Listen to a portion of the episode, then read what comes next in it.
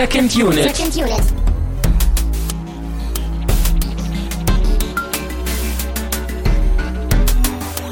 Herzlich willkommen zu einer sommerlich neuen Ausgabe von Second Unit. Die Temperaturen steigen und unser Film-Enthusiasmus ebenfalls. Mein Name ist Christian Steiner, ich habe bei mir Termino Mut. Ja, dein Sonnenschein ist wieder da. Hallo zusammen. Ja. Aber ich bin ja ein bisschen traurig so, weil der, der Mermay ist vorbei. Ach so, Ne, oh, also- du traust noch, du traust den zerbrochenen Blumen noch hinterher. Genau, genau. Hm. Aber natürlich aus den zerbrochenen Blumen kann jetzt der Sommer erwachsen und das erfahren wir gerade hier ziemlich krass am Wetter. Es ist bestimmt der heißeste Tag des Jahres heute. Seit Beginn der Wetteraufzeichnung. Seit Beginn der Wettermessung, ja. besonders in Kiel. Äh, genau. Aber wir wollen ja nicht nur sommerliche Getränke trinken, sondern auch über ähm, Über das Wetter reden heute, ne? Wir reden über das Wetter doch, oder? Deswegen haben wir uns doch hier getroffen. ja äh, den Wetterpodcast machen wir auch noch, aber ein andermal. Lass uns doch lieber irgendwie über Strange Days. Das ist, glaube ich, sprechen. der, der Ursprung des Podcastens, ne? der Der, Wetterbericht. der Forecast. So, ja, I don't ähm, get it. Ja, I ich auch just nicht. don't get it. Ich auch nicht, super. Ähm, ja, guck mal, Christian, hier ist- steht was zu trinken. Was ist denn das? Ja, erstmal komm. äh, eins, eins nach dem anderen. Ich dachte, weil da auch so eine schöne Sonne drauf ist irgendwie. So sieht so. das aus. Ähm, ganz schnell sagen wir nur Danke an Wetterspenden für äh, die Episode Mini-Unit von Florian Primel und Oliver Vogel und Jacke haben uns zu Broken Flowers bespendet und jetzt können wir auch den Orangensaft äh, trinken und sagen nochmal vielen Dank an dieser Stelle. Ähm, oh, Ja. oh. Letzte Woche, war das letzte Woche, da hast du dich darüber echauffiert, dass wir Eistee aus einer Dose getrunken haben. War das so? nein. Ich habe mich nur gewundert, dass wir Eistee aus einer Dose getrunken haben. So. Wie du natürlich als jemand, der im Internet lebt, du hast es natürlich sofort als Echauffieren verstanden. genau. Ja, und trotzdem können wir uns wahrscheinlich jetzt einig sein, dass das Eistee-Erlebnis nichts ist zu, zu dem hier, weil wir haben äh, Orangensaft mit Fruchtfleisch aus der Dose. Und es steht auch noch drauf, natürlich geschüttelt. Äh, von der Marke Orang, Orangina, Orangina, was auch immer. Orangina, würde ich sagen. Okay. So, ich schüttel das du jetzt hier mal ganz das wirklich? live. Ich traue dem ja nicht so ganz. Du meinst, da ist, das ist so ein Witz, ne? Da ist nur Kohlensäure drin. Ja, und dann, haha, guck mal, die das Blödmann haben fliegt uns geschüttelt. dann um die Ohren hier. Ne? Ähm, Hm. Ja, was? aber Hier steht übrigens, ein möglicher Bodensatz kann durch das feine Fruchtfleisch und andere natürliche Rohstoffe entstehen und ist Teil des besonderen Orangina-Geschmacks. der Bodensatz. Äh, ja, Das ist okay. das ist die ultimative Filmerklärung, wenn du sagst, ich fand den Film schlecht. Das gehört so. So ein bisschen so klingt das, ne? So, wenn man am Ich Ende nur noch so mal. diese, diese Brocken hat in der Dose, dann gehört das zum besonderen Erlebnis dazu. Ja, ja. Du bist ja großer Saftfreund. Und Ach. ich hasse Saft mit Fruchtfleisch. Ja, ich. gehört für mich da nicht ich, rein. Ähm, ich sehe das ähnlich. Ähm, ich habe allerdings entdeckt, wenn man, wenn man Schorle macht mit dem Fruchtfleisch, dann ist das gar nicht so schlecht, weil das dann nicht so eine, ähm, so eine deutliche Konsistenz hat. Aber du bist auch kein Freund von Fruchtfleisch? Mache ich selten, ja. Aber manchmal kaufe ich mir O-Saft mit Fruchtfleisch und mache daraus O-Schorle. Krass, Das ich dachte, ich ich, selten. ich dachte, ich hole mir Ja. jetzt hier gleich wieder eine Beschimpfung und eine, ein, ein lautes Auslachen von dir ab, dass du sagst, das gehört doch in jeden Saft.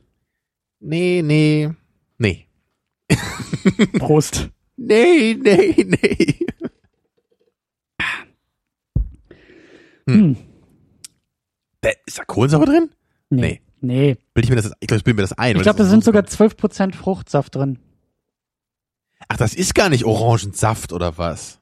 Äh, doch, doch. Aber das ist aus 12% Fruchtsaft und Konzentrat und 2% Fruchtfleisch und Wasser und Ja, aber das ist also nur, Zitrone und ja, Grapefruit Orangenfruchtsaftgetränk, mein Lieber. Du hast mir das hier als Orangensaft verkauft. Hä? Wo ist Das- da der Unterschied? Ja, Orangenfruchtsaftgetränk ist halt sowas, was irgendwie nur 12% Fruchtinhalt hat. So wie das hier. Ja, ich denke, das ist Saft. Ich denke, das ist heutzutage Saft. Saft fängt bei Nein. irgendwie mindestens Das hab ich- 3% an. Christian, Das habe ich dir schon mal erzählt. Saft ist nur Saft, ja? Also Saft ist 100%. Dann gibt es noch Nektar, das ist dann so 50% und dann gibt es Fruchtsaftgetränke, die haben noch weniger. und das hätte ich mir merken Ja, ich bin müssen. mir sicher, dass ich dir das schon mal erzählt habe hier. Ich glaube, damals beim Hobbit Nummer 1, als wir über Maracuja-Saft gesprochen haben, jetzt ohne Gewehr. Hm. Ah, unerhört, Christian, ändert- unerhört. Ändert nichts an der Tatsache, dass man das durchaus trinken kann. Finde ich. Mhm. Ich sag dir auch, woher das kommt. Das kommt nämlich daher, weil es kein Saft ist. weil das, das schmeckt nämlich so künstlich durch dieses ähm, Fruchtsaftzeugs. Und die Dass Dose. man, genau, dass man das eher mit so einer Limo in Verbindung bringt. Ich schmecke aber nicht viel vom Fruchtfleisch, ehrlich gesagt. Also das muss nur so ein ganz bisschen sein. Das ist der Bodensatz, haben wir doch Der festgestellt. letzte Schluck ist dann wirklich nur noch das Fruchtfleisch, ja. Großer Brocken einfach. den muss man dann zerkauen, ne? Und den muss man so rausdrücken aus der Dose. Die Dose genau. aufschneiden mit so einem Dosenöffner und dann löffeln. Ah, naja. Hm. Dieser merkwürdige Tag fängt gut an, ja. Ja, ja, ja, Ja. ja. So, jetzt. Jetzt können wir über den Film auch reden. Ja, wir haben Strange Days geguckt. Ähm, ja, der Gedanke, diesen Film zu gucken, der liegt schon äh, lange zurück in diesem Podcast. Der ist Mehrere vor Tage. Mehrere verrückte Tage, ja. Mehrere verrückte Jahre sogar. Hm. Ich glaube, er ist echt noch 2012, als wir angefangen haben, irgendwo so in den ersten Monaten, da hat uns irgendjemand mal diesen Film empfohlen, so mit dem, mit dem Gedanken, hey, guckt euch das doch mal an, ist irgendwie ganz cool, aber auch ein bisschen irre, glaube Ich ich. glaube, der war ein paar Mal am Anfang bei den Hörervorschlägen dabei. Ich glaube, der Ja, war, stimmt, der stand sogar mal zur Abstimmung, ne, hat aber nicht gewonnen gehabt ich glaube, zweimal sogar.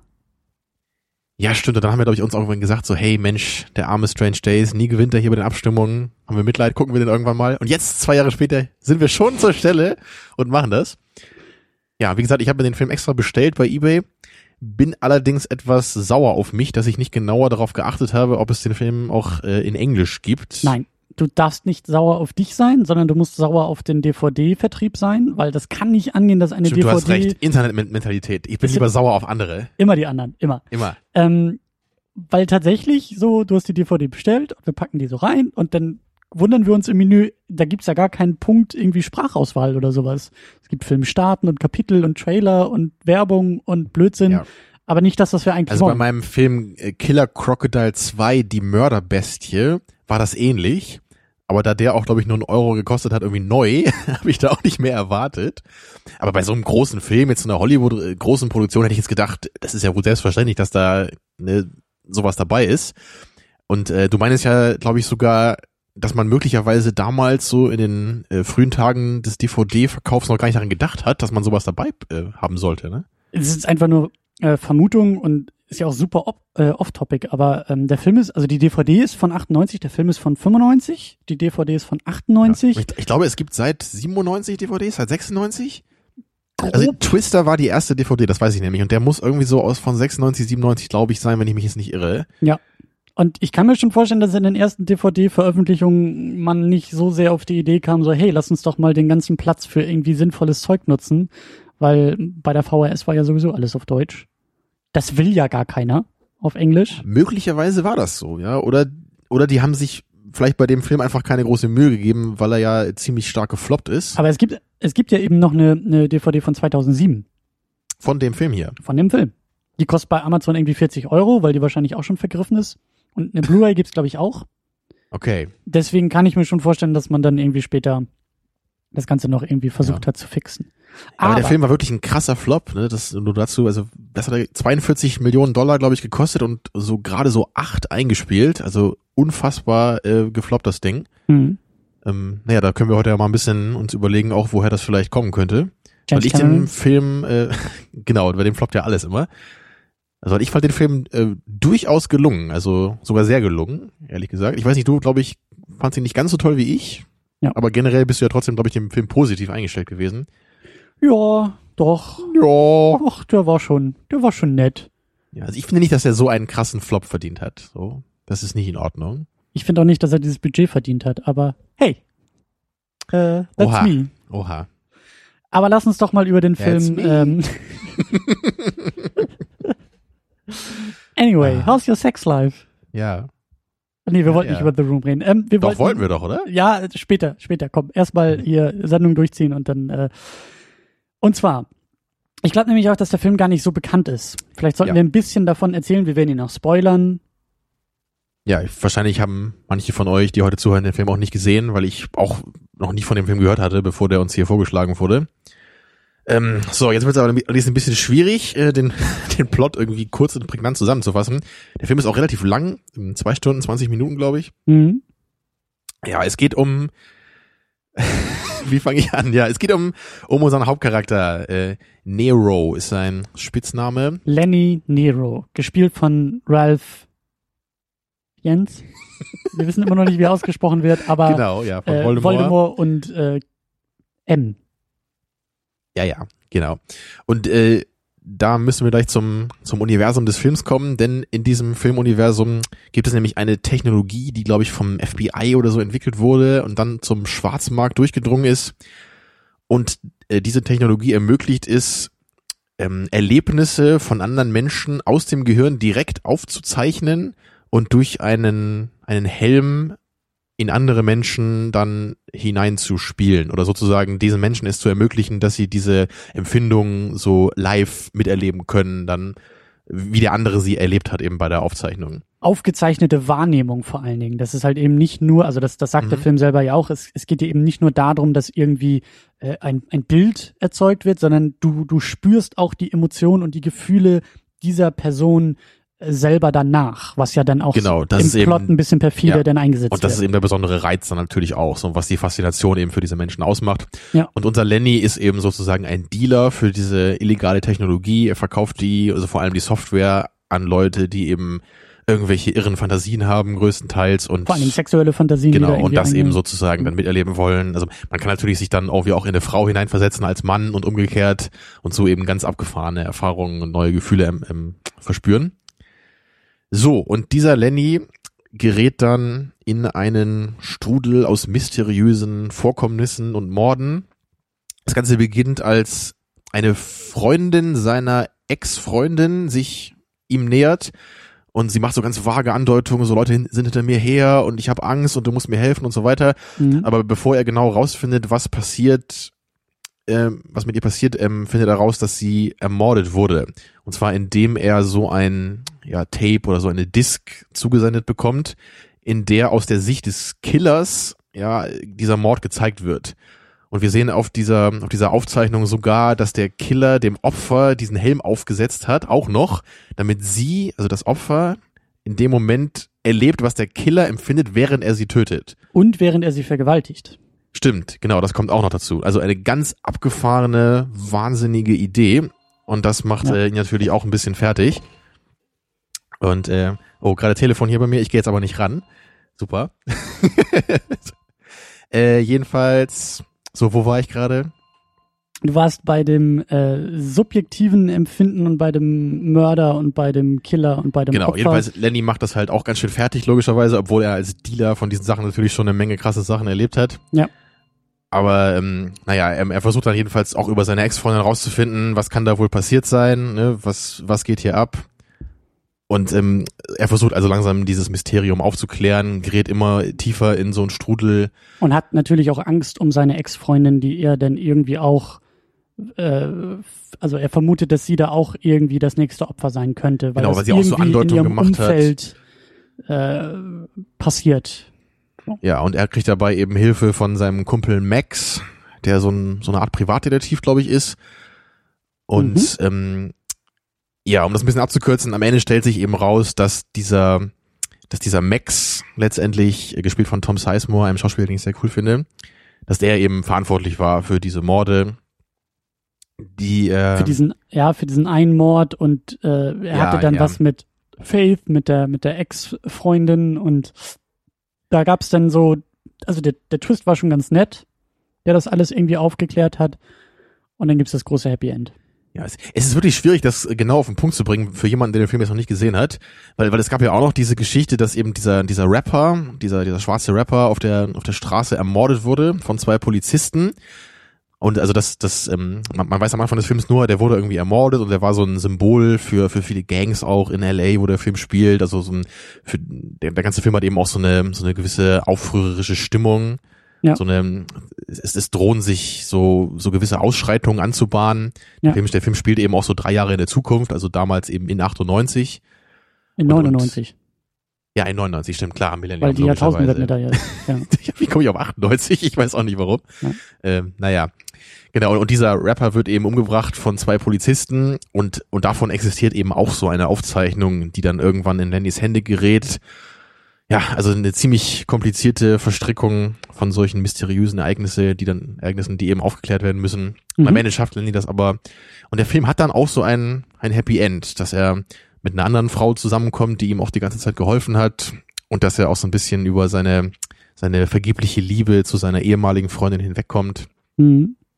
Also eine, eine sehr Hollywood-brave äh, Auflösung, könnte man sagen, die ich jetzt gar nicht so erwartet hatte eigentlich. Mhm. Weil der Film vorher wirklich sehr, sehr abgedreht ist und gerade auch mit dieser Sache, die du eben beschrieben hattest, so diese, diese Vergewaltigung mit Mord und dieser Aufzeichnung dabei, also was das, was das für ein krasses Thema ist, ne? Und dann am Ende ist aber irgendwie alles so wieder glatt gebügelt und alle sind glücklich und das neue Millennium beginnt, mhm. war für mich, glaube ich, so der schwächste Aspekt des Films, so der, der, der letzte Akt, so das Ende. Ich glaube auch, dass wir gar nicht so viel über den Plot und über, über konkrete Szenen und Sequenzen irgendwie sprechen werden. Ich, wenn ich so auf die Liste gucke, was, was wir besprechen wollen, das sind alles eher so allgemeinere Themen, Inszenierung, Deutungsweisen. Deswegen, ähm, ja. Es ist eben auch wirklich schwierig, so über den Plot zu reden, weil der, der Film ist auch echt sehr lang wie, wie ich schon sagte, ja fast zweieinhalb Stunden. Das, das hätte ich ja. gar nicht gedacht vorher. Wir haben vor allen Dingen auf die Uhr geguckt oder ich habe dann ja auf die Uhr gucken wollen, wann sozusagen der eigentliche Plot losgeht, wann irgendwie diese mhm. diese Iris, die Freundin, da irgendwie äh, Kontakt mit ihm aufnimmt und wir schon merken, okay, da muss irgendwas im Hintergrund auch sein. Das ist knapp eine Stunde äh, im Film. Also vorher deutet es sich schon so ein bisschen an, aber bis du jetzt genau weißt, so, okay, darum geht es konkret in diesem Film, so das wird der Hauptplot sein, da ist wirklich eine Stunde vergangen. Und da, genau. vorher wird nur, werden viele Charaktere vorgestellt. Ja, die Welt und, die, und dieses, diese genau, Technologie. Diese, diese Mechanik, klar, und die, auch die Beziehung zwischen Lenny und, und Faith, seiner ehemaligen Freundin. Mhm. Das wird uns alles so ein bisschen näher gebracht. Aber ich, ich war da wirklich auch in der ersten Stunde war ich total äh, verwirrt noch so, wo das alles drauf hinauslaufen wird. Ja. Und man, man kriegt ja auch noch so ein bisschen eben, was ich eben schon sagte, so das Gefühl für diese Welt, so diese, diese äh, leichte Zukunftsvision.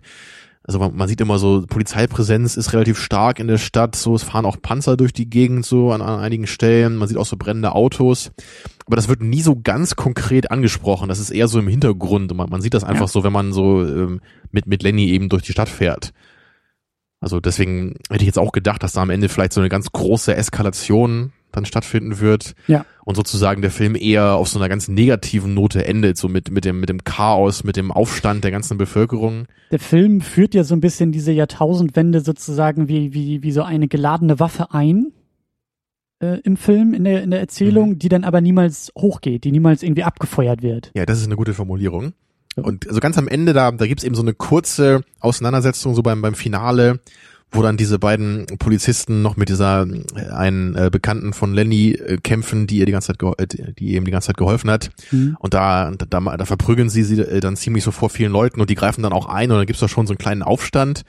Nur ich fand das so merkwürdig, dass sich das irgendwie gar nicht so entladen hat dann. Also das war so, ja. so fünf Minuten haben die da irgendwie anscheinend dann die ganzen Polizisten angegriffen und, und danach war dann wieder Silvesterparty anscheinend und, und Lenny knutscht sie und alle sind glücklich und dann ist der Film vorbei. Das fand ich sehr, sehr merkwürdig.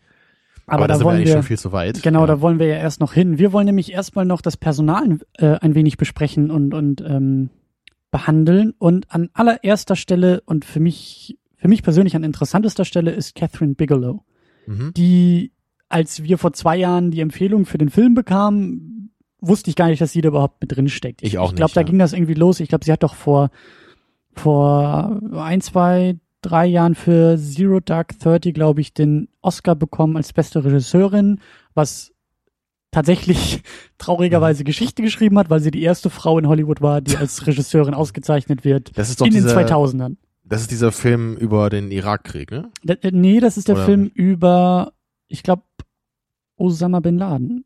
Also Afghanistan? Die, nee, über tatsächlich, glaube ich, sogar die, die, die Ermordung von, von Bin Laden, über, über den. Diesen Special Ops Einsatz. Genau, genau, da, okay. darum geht's, glaube ich, irgendwie. Also, ja. Äh, wie man merkt, ich habe da nicht so viel Ahnung von. Ich, ich auch nicht, also wir haben beide nicht Film gesehen. gehört, dass der relativ gut angekommen ist. Aber also da war für mich Catherine Bigelow das erste Mal so, so als Name irgendwie involviert oder, oder, oder auf der, auf der Scheibe, wo ich dachte, krass, im Jahr 2012, 13, äh, ist es irgendwie Wahnsinn, dass eine Frau einen Oscar bekommt als Regisseurin. Tja. Aber den Film hast du nicht gesehen, ne? Du kennst leider nicht. Ich kenne The, The Hurt Locker. Genau. Wie, Tödliches wie Kommando oder genau, so. Genau mit mit ähm, ach, Hawkeye. Wie heißt er? Jeremy Renner. Genau. Damals bei Avengers habe ich den Namen auch vergessen, deswegen. Äh, cool. Genau. Ähm, hat, hat mir auch gut gefallen, aber ich weiß nicht, ob du hast jetzt Point Break auch noch geguckt. Könntest mhm. du Bigelows Stil beschreiben oder Handschrift oder da irgendwie was rausziehen, wo du sagst, ah, das scheint irgendwie so ihr Ding, ihr Markenzeichen, ihre Art Boah. von Film zu sein. Also mir fällt's halt schwer. Ich kenne jetzt zwei Filme, die, äh, glaube ich, äh, zehn, zehn Jahre auseinander liegen ungefähr oder noch länger. Das war noch mehr, ne? Ich glaube, der ist von 2008, oder? 13 Jahre oder sowas. da könnte ich jetzt nicht irgendwie so eine so eine Also bei, bei Linie Point ziehen. Break und Strange Days, da kann man glaube ich schon mehr Parallelen feststellen, weil die jetzt nur vier Jahre auseinander liegen. Also Point Break ist von 91. Mhm. Ähm, also was mir bei beiden Filmen aufgefallen hat, ist die die äh, diese Ego-Perspektive. Die haben wir hier zwar deutlich mehr als bei ähm, bei Point Break, aber da gab es zum Beispiel so eine Verfolgungsjagd, so, so das war auch so zu, zu Fuß, wo sich zwei Leute eben jagen. Also der eine flieht, Keanu Reeves rennt hinterher und das war so durch so durch so Häuser und durch so Mhm. Vorgärten, Hinterhöfe, durch all sowas, also sehr eng. Und da war die Kamera dann eben auch oft so in dieser Ego-Perspektive einfach, ohne dass man den Verfolgenden wirklich gesehen hat. Ich glaube, das war bei Hurt Locker aber auch. Er hat, glaube ich, immer so einen so einen- so einen Spezialanzug ja eben angehabt. Also er war derjenige, der zu so einer Bombe irgendwie hingeht und die entschärft und dann halt Ah, ja. immer so ein, so ein, so ein, wie so ein Michelin-Männchen so ausgepolstert irgendwie war. Und ich glaube auch, dass wir da so sozusagen durch den Helm im Anzug irgendwie filmen, aber das, wie gesagt. Aber das wird ja, wird sich auch sehr anbieten bei, bei so einem Thema. Ich denke auch mal, dass bei Zero Dark Thirty, wenn es da irgendwelche Szenen mit Einsatzkommandos gibt, dann wird da wahrscheinlich auch irgendwie durch die Helmkamera oder durch das Visier oder sowas bestimmt auch irgendwie Ego-Perspektive dabei sein. Kann ich mir gut vorstellen. Ja, aber also es ist halt natürlich schwierig, das dann immer so auch genau an der Regie jetzt festzumachen und dann eben zu gucken, was liegt an den Schauspielern, was liegt Ja. am Drehbuch. Aber mir, mir fallen jetzt bei, bei den beiden Filmen auf, die ich kenne, dass auch viele ähm, irgendwie sehr, sehr memorable Charaktere dabei sind, Mhm. was ich eben gut finde. Und dass die Plots auch ein bisschen ungewöhnlich sind, wobei das Drehbuch hier von James Cameron stammt. Mhm. Das war ja ihr Ex-Mann. Das Also ist immer noch ihr Ex-Mann. Ja, du hast recht. Es ist ihr Ex-Mann und es war ihr Ehemann. Danke dafür. Gerne. Und es war vor allen Dingen schon ihr Mhm. Ex-Mann, als Genau. die diesen Film zusammen gemacht haben. Also anscheinend haben die sich nicht so im Streit getrennt, dass sie danach keine Lust mehr hatte, sein Drehbuch zu verfilmen. Dafür hat es anscheinend noch gereicht. Tja. Wir dachten ja einmal schon, so bei, bei manchen Szenen, wo es dann so um Partnerschaft geht und um, um äh, ver vergebliche Liebe, ob da sozusagen James Cameron so eine kleine Botschaft an seine Ex-Frau schicken möchte, so nach dem Motto, so ich, ich kann dich nicht loslassen oder Ja. das jetzt nur so als sinnlose Anekdote. Genau. Und dann Naja, haben wir ähm, jede Menge Schauspieler und vor allen Dingen Schauspieler, die du kennst. Äh, wir haben, wie gesagt, Ralph Fiennes als Lenny Nero, die, die Hauptperson, dieser Dealer von diesen aufgezeichneten Erinnerungen. Wir haben Angela Bassett als Mace. Das war die, die Gehilfin und spätere, späterer Love Interest von Lenny. Genau. Und dann haben wir Juliette Lewis als Faith. Die, Genau, die ehemalige Freundin, die ich auch äh, richtig klasse finde, die Schauspielerin. Also vom bei From Dust Till Dawn oder Natural Born Killers, so ähm, coole Leistung. Dann haben wir Tom Sizemore als Max. Ja, der wie gesagt ist äh, mein Lieblingsnebendarsteller. Kennt man auch aus Heat und auch aus Natural Born Killers. Und du wusstest nicht, wer das ist. Unglaublich. Na, das lag aber auch, glaube ich, ganz stark an den Haaren. Also ich, ho ich hoffe, nach dieser Matte, die er heute hatte, wird er dir im Gedächtnis bleiben. Die Mathe auf jeden Fall. Der Soldat James Ryan ist da auch dabei. Hast du den mal gesehen? Ja. Da ist ja dieser Typ, der immer diese, diese Erde einpackt von den verschiedenen Stränden, wo er eingesetzt wird. Das weiß ich nicht mehr. Ich kann mich noch an Och. Vin, ich kann mich aber noch an Vin Diesel erinnern, ja? Der taucht äh, wahrscheinlich so fünf Prozent der Screentime auf, die Tom Sizemore hat, aber naja. Richtig. Dann haben wir Vincent Donoforio als. Sag doch einfach Oh Noforio. Nee, da fehlt ja ein Haar dann. Mhm. Ja, fast richtig. Der Apostroph ist an der richtigen Stelle, aber als äh, Burton Stackler, einer der beiden korrupten Polizisten, ne? Genau. Und äh, auch bekannt als Private Paula aus Full Metal Jacket. Und wir haben William Fichtner als Dwayne Engelmann, äh, den ich sogar tatsächlich wiedererkannt habe von Heat und Dark Knight. Da haben wir doch diese, diese wunderbare Verbindung der Figur gefunden, die er da irgendwie vielleicht in beiden Filmen spielt. So. Ähm, Wer weiß, ja. Wer weiß. Und wir haben Michael Wincott als Philo, Philogant, der der neue Oh. Freund von Face. ja ne? und so dieser dieser äh, Musikagent äh, oder oder oder Genau, der ein sehr exzentrisches, alternatives Leben führt. und wie wir auch schon vielleicht gemerkt haben, äh, geben die Namen auch so ein bisschen was her, ne? Es ist so ein bisschen so ein, so ein Code anscheinend für, also, Also die, wir haben die auf einzelnen jeden Fall Namen für Mace. Ist ja auch nur ein Spitzname, aber so wird sie ja genannt durch ihren Nachnamen Mason. Wir Ja, haben also Faith Der, und wir haben Max. ja, und Nero, ne? Genau. Genau. Gerade dieses Faith-Ding ist irgendwie auch, also da hat, also da gibt's jede Menge Anzeichen in dem Film, der irgendwie auf Religiosität. Genau, also, also sie, sie ist eben so das, ja, sie ist ja so ein bisschen der Damsel in Distress auch, ne? Also sie muss eben gerettet werden, sie, sie steht für die, für die Reinheit so ein bisschen auch, also zumindest aus, Mhm. aus ähm, ähm, Lennys Sicht. Er, er will sie ja irgendwie da rausholen, er will sie eben retten, so sie hat sowas, ja, irgendwie, irgendwie sowas Reines, Unberührtes, Liebenswertes. Ne? Und das ist eben so ein, das, das passt halt eben auch so ein bisschen zu dieser Glaubensthematik auf, die immer mal wieder so durchkommt. Vor allen Dingen ist sie das für, für ihn, für Nero, für, für, also sie ist ja so sein altes Leben in gewisser Weise auch und, und, und steht ja vielleicht auch für, für Liebe, die er jetzt ja auch gar nicht mehr irgendwie hat, für, für, Genau. in gewisser Weise vielleicht auch irgendwie für Glauben, aber wie gesagt, sie so ist so diese, diese, diese Vergangenheit, an, an die er sich klammert, obwohl Genau. er sie einfach nicht mehr hat inzwischen. Genau. Und ähm, ja, wie gesagt, also jede Menge Zeichen, Anzeichen, jede Ja. Menge äh, Kreuze, das kann ich mich noch dran erinnern, auch in dieser, in dieser Erinnerungssequenz, äh, als die dann da irgendwie in ihr Haus zurückgehen nach dem Inlineskaten, hängt auch ein großes Kreuz an der Wand. Später in seinem Apartment, ich weiß nicht, ob das dasselbe sein sollte, aber auf jeden Fall in dem Apartment, was er denn später hat, ist auch ein großes Kreuz, da hängen viele äh, Personen, haben irgendwie so eine, so eine Kette um den Hals. Ja. Und es gibt einfach auch viele Dialoge, die das so mehr oder weniger deutlich ansprechen. So an einer Stelle wird gesagt, so hey, jetzt ist mal eine gute Zeit, gläubig zu werden, so kurz vor diesem Millennium und dieser dieser Ungewissheit, die eben dieser Welt da bevorsteht. Und er selbst bezeichnet sich am Anfang als Priester. Also äh, wir haben, wir haben, wir haben nur so eine Sequenz, wie er halt eben äh, jemand, ähm, der halt nicht mit dieser, mit dieser, mit diesen, äh, wie, wie haben sie es genannt? Tape? Nee, nicht Tapes, äh, Clips. Genau, Clips oder Erinnerungsclips ja. äh, vertraut ist.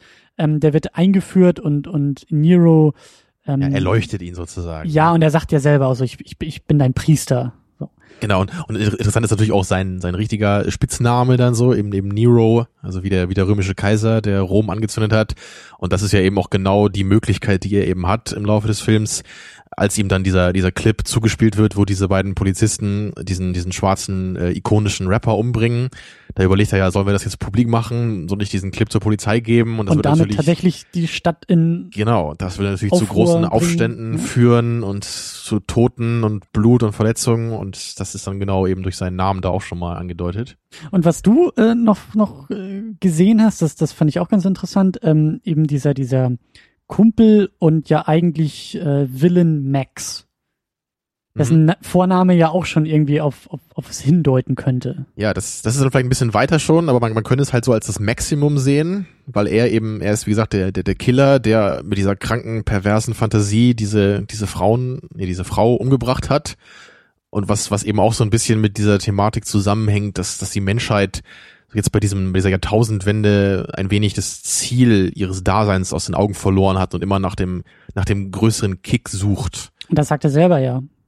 Ja. Das sagt er selber zu zu Nero in in ich weiß gar nicht mehr, worum es da so ging. Ich glaube auch tatsächlich um diese Jahrtausendwende, die ansteht und er deutet das doch irgendwie an, dass er sagt, ja, so ähm, wir haben im letzten oder in den letzten beiden Jahrtausenden eigentlich schon schon alles alles gehabt und alles gesehen. Wir haben jede Form von Musik Mhm. gehabt, jede Form von von weiß ich nicht äh, Unterhaltung und von, Ja, die von ganze Kultur wiederholt sich, es, es ist irgendwie Zeit für was Neues so und das könnte eben durch seinen Namen da auch angedeutet werden. genau. Ja, und dann gibt's eben noch, ähm, noch Mace, hattest du eben schon mal kurz gesagt, Ja. was, was eben Irrgarten bedeutet und, und sie hilft ähm, Lenny ja quasi so durch den Irrgarten, der dieser Film irgendwie auch ist.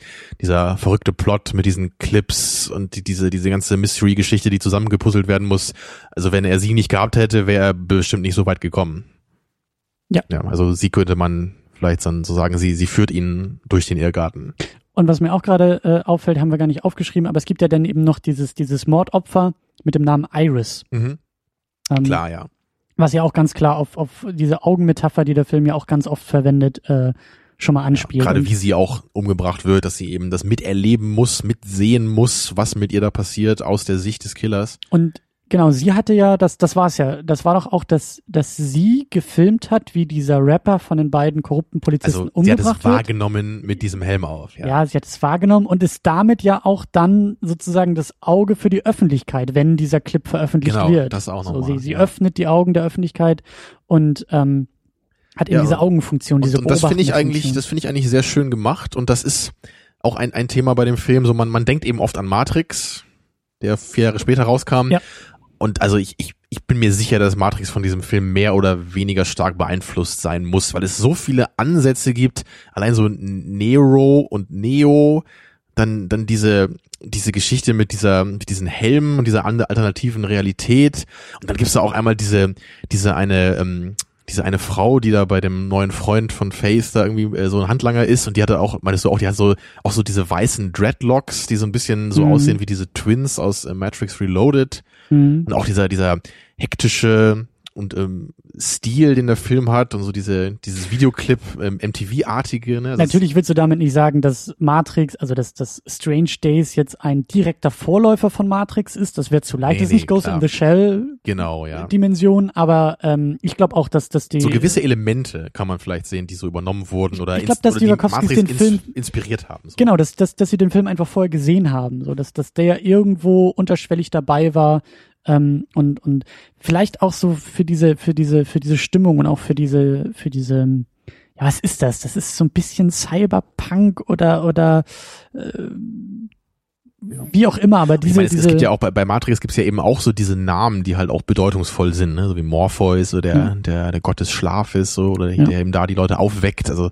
das ist auch, auch so eine ähnliche Operationsweise wie eben hier. Aber ich wollte eigentlich nochmal den Bogen zurückschlagen zu dieser Augenthematik und zu dieser, zu, zu Iris und diese, diese ganze Aufzeichnung der Wahrnehmung, ähm, weil das, weil das für mich halt irgendwie auch, also so habe ich den Film dann auch angefangen zu, zu lesen und zu sehen, ähm, als Metapher auf Medien, als, auch als Metapher auf das Filme machen. Das Inszenieren, das Beobachten, das Aufzeichnen, nichts anderes ist ein Film. Nichts anderes ist das, was, was Catherine Bigelow am Set von Strange Days gemacht hat. Und dass sich das eben auch in der Erzählung und auch in den Bildern, ähm, die wir im Film sehen, auch, auch, auch niederschlägt. Und dass es halt auch aufgearbeitet und auch angedeutet wird, aber halt eben nicht so, für meinen Geschmack jetzt zum Ende hin jetzt nicht irgendwie, da, da, gibt es keinen richtigen Punkt, den der Film Genau, es macht, gab nicht aber so einen Payoff, der das jetzt da. alles wieder zusammengeführt hat. Mhm. Aber spätestens in diesem einen äh, kurzen Dialog, wo diese Technologie auch mit dem Film verglichen wurde, hat man schon so diese Assoziation gehabt. Weißt du noch genau, was, was da gesagt wurde? Also irgendwie so der, der Film endet eben ganz klar an einer gewissen Stelle mit den, mit den Gefühlen, die du dabei hast, aber diese, Ja, genau. diese Technologie eben nicht, ne? Dass, Genau. das, dass Das diese sagt- Gefühle quasi immer wieder, also dass du dich nicht von denen eben lösen kannst. Genau, das sagt, ähm, ähm, ich glaube, Mace sagt das, sagt das irgendwie, oder nee, oder oder Faith, irgendjemand sagt das zu ihm und wirft ihm halt vor, äh, oder oder sagt halt irgendwie zu ihm, weißt du eigentlich, was das Bessere an Filmen ist im Vergleich zu deiner komischen Clip-Droge, die du da irgendwie nimmst? Das Tolle an Filmen ist, man weiß, wann sie anfangen und man weiß, wann sie aufhören. Stimmt, man hat die genau. Credits und dann ist es vorbei. Und das hast du ja bei diesen, bei diesen Clips einfach nicht. Und das ist ja auch das, was der Film so ein bisschen zeigt bei ihm, dass er Schwierigkeiten hat, sozusagen davon, davon loszukommen, von diesen, von diesen, ähm, wie bei einem Film, konservierten Erinnerungen und Wahrnehmungen, aber halt eben auch noch über diese, über diese, über diese ähm, gefühls Genau, emotional die haben halt so eine ganz, ganz direktere Schiene noch und deswegen Aber das Prinzip ist halt doch irgendwie vergleichbar bei, bei, bei diesen, Klar, bei diesen Dingen. natürlich bei haben diesen diese. Fantasien ja auch einen Anfang und ein Ende.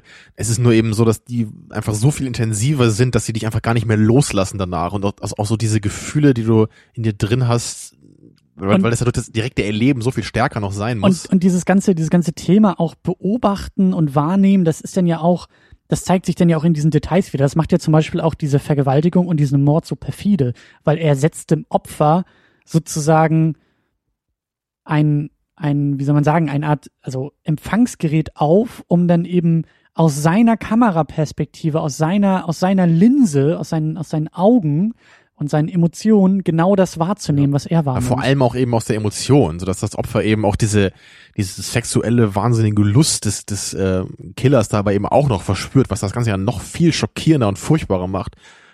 Und dann ja auch als als ähm, Lenny das dann eben findet, diese diese Disc und und das eben dann er schaut es sich ja nicht nur an, wie wir das jetzt im Film gemacht haben, sondern er empfindet ja in dem Moment dann auch das, was Ja. der Killer empfunden hat. Ja. Und das, das ist natürlich auch eine Erfahrung, die ihn dann noch viel mehr aus der Bahn wirft. Was ja, was, was ja auch total widerlich sein muss. Und das, das wird ja, glaube ich, auch so ein bisschen äh, angedeutet in den ähm, Momenten, wenn wir sozusagen diese Perspektive von außen haben auf Nero und auf die Person, die halt diese, diesen, diesen, diese Vergewaltigung halt irgendwie nachempfinden über diese Technik, dass die ja im Endeffekt auch diesen Orgasmus irgendwie nachempfinden müssen. Wahrscheinlich. Des Killers und diese ganze Erregung des Killers gleichzeitig aber mit diesen, mit diesen Bildern irgendwie konfrontiert werden dabei. Ja. Aber in Und dieser Hinsicht hat mich der Film so ein bisschen an 8 mm erinnert. So ein, kennst du glaube ich nicht, ne? Von, Nee. von Joel Schumacher. Ist er, glaube ich. Ich weiß auch gar nicht, ob der Film neuer oder älter ist als Strange Days. Ich weiß nur, dass der irgendwann aus den 90ern ist. Ich glaube, er ist älter, aber da will ich mich jetzt nicht drauf festlegen. Mhm. Und da ging es eben darum, dass Nicolas Cage da als äh, schmieriger Privatdetektiv so ein so ein äh, Urheber auch eines so eines Snuff-Films, also eines Films, wo jemand irgendwie zur sexuellen, was auch immer, äh, getötet wird. Mhm. Und er muss eben dann in dieses Milieu eintauchen und sich da ja irgendwie durch durchwühlen und irgendwie rausfinden, woher dieser Snuff-Film kam. Mhm. Und das, das war so ein, so ein ähnliches Thema, nur, nur dass der, der 8mm Film auf jeden Fall deutlich dreckiger noch war und nicht dieses, äh, dieses bunte Abgedrehte halt so sehr hatte, was bei Strange Days jetzt noch dazu kam. Ja. Ja, aber, aber generell so, ich weiß nicht, ob das auch, auch so ein 90er Thema war, ob das zu der Zeit irgendwie auch zum ersten Mal so richtig aufkam. So dieses, dieses Snuff-Film-Ding. Also hier bei Strange Days macht es ja auch der Killer noch, nachdem er sie umgebracht hat, nachdem er Iris umgebracht hat, also er vergewaltigt sie, er bringt sie dann um, sie ist tot, Dann dann, er öffnet, auf. dann ja. öffnet er die beiden Augen von ihr, ähm, framed mit seinen Händen wie so ein, wie so ein Regisseur, also bildet so eine Art Rahmen, ja, ja. wie, wie, wie bei einer Kameralinse, um sie herum, um sie halt ins perfekte Bild sozusagen zu bewegen. Und dann zoomt er in Anführungszeichen heran, indem er sich vorbeugt, so lange, bis er sich selbst in ihren Augen Ja, spiegeln das, kann. das ist schon echt also irre. eine deutlichere äh, Metapher auf das Beobachten, auf das Genau. Film, auf Medien. Und am gibt's Ende ja sagt, sagt Max ja Lenny auch so, er, er musste diese Disc einfach weitergeben, so er musste das zeigen, weil es so diese perfekte Inszenierung dieses Momentes war. Also auch Ja. ein ziemlich äh, gruseliger Gedanke, ne, wenn man da mal echt sich, sich so mehr hineinversetzt.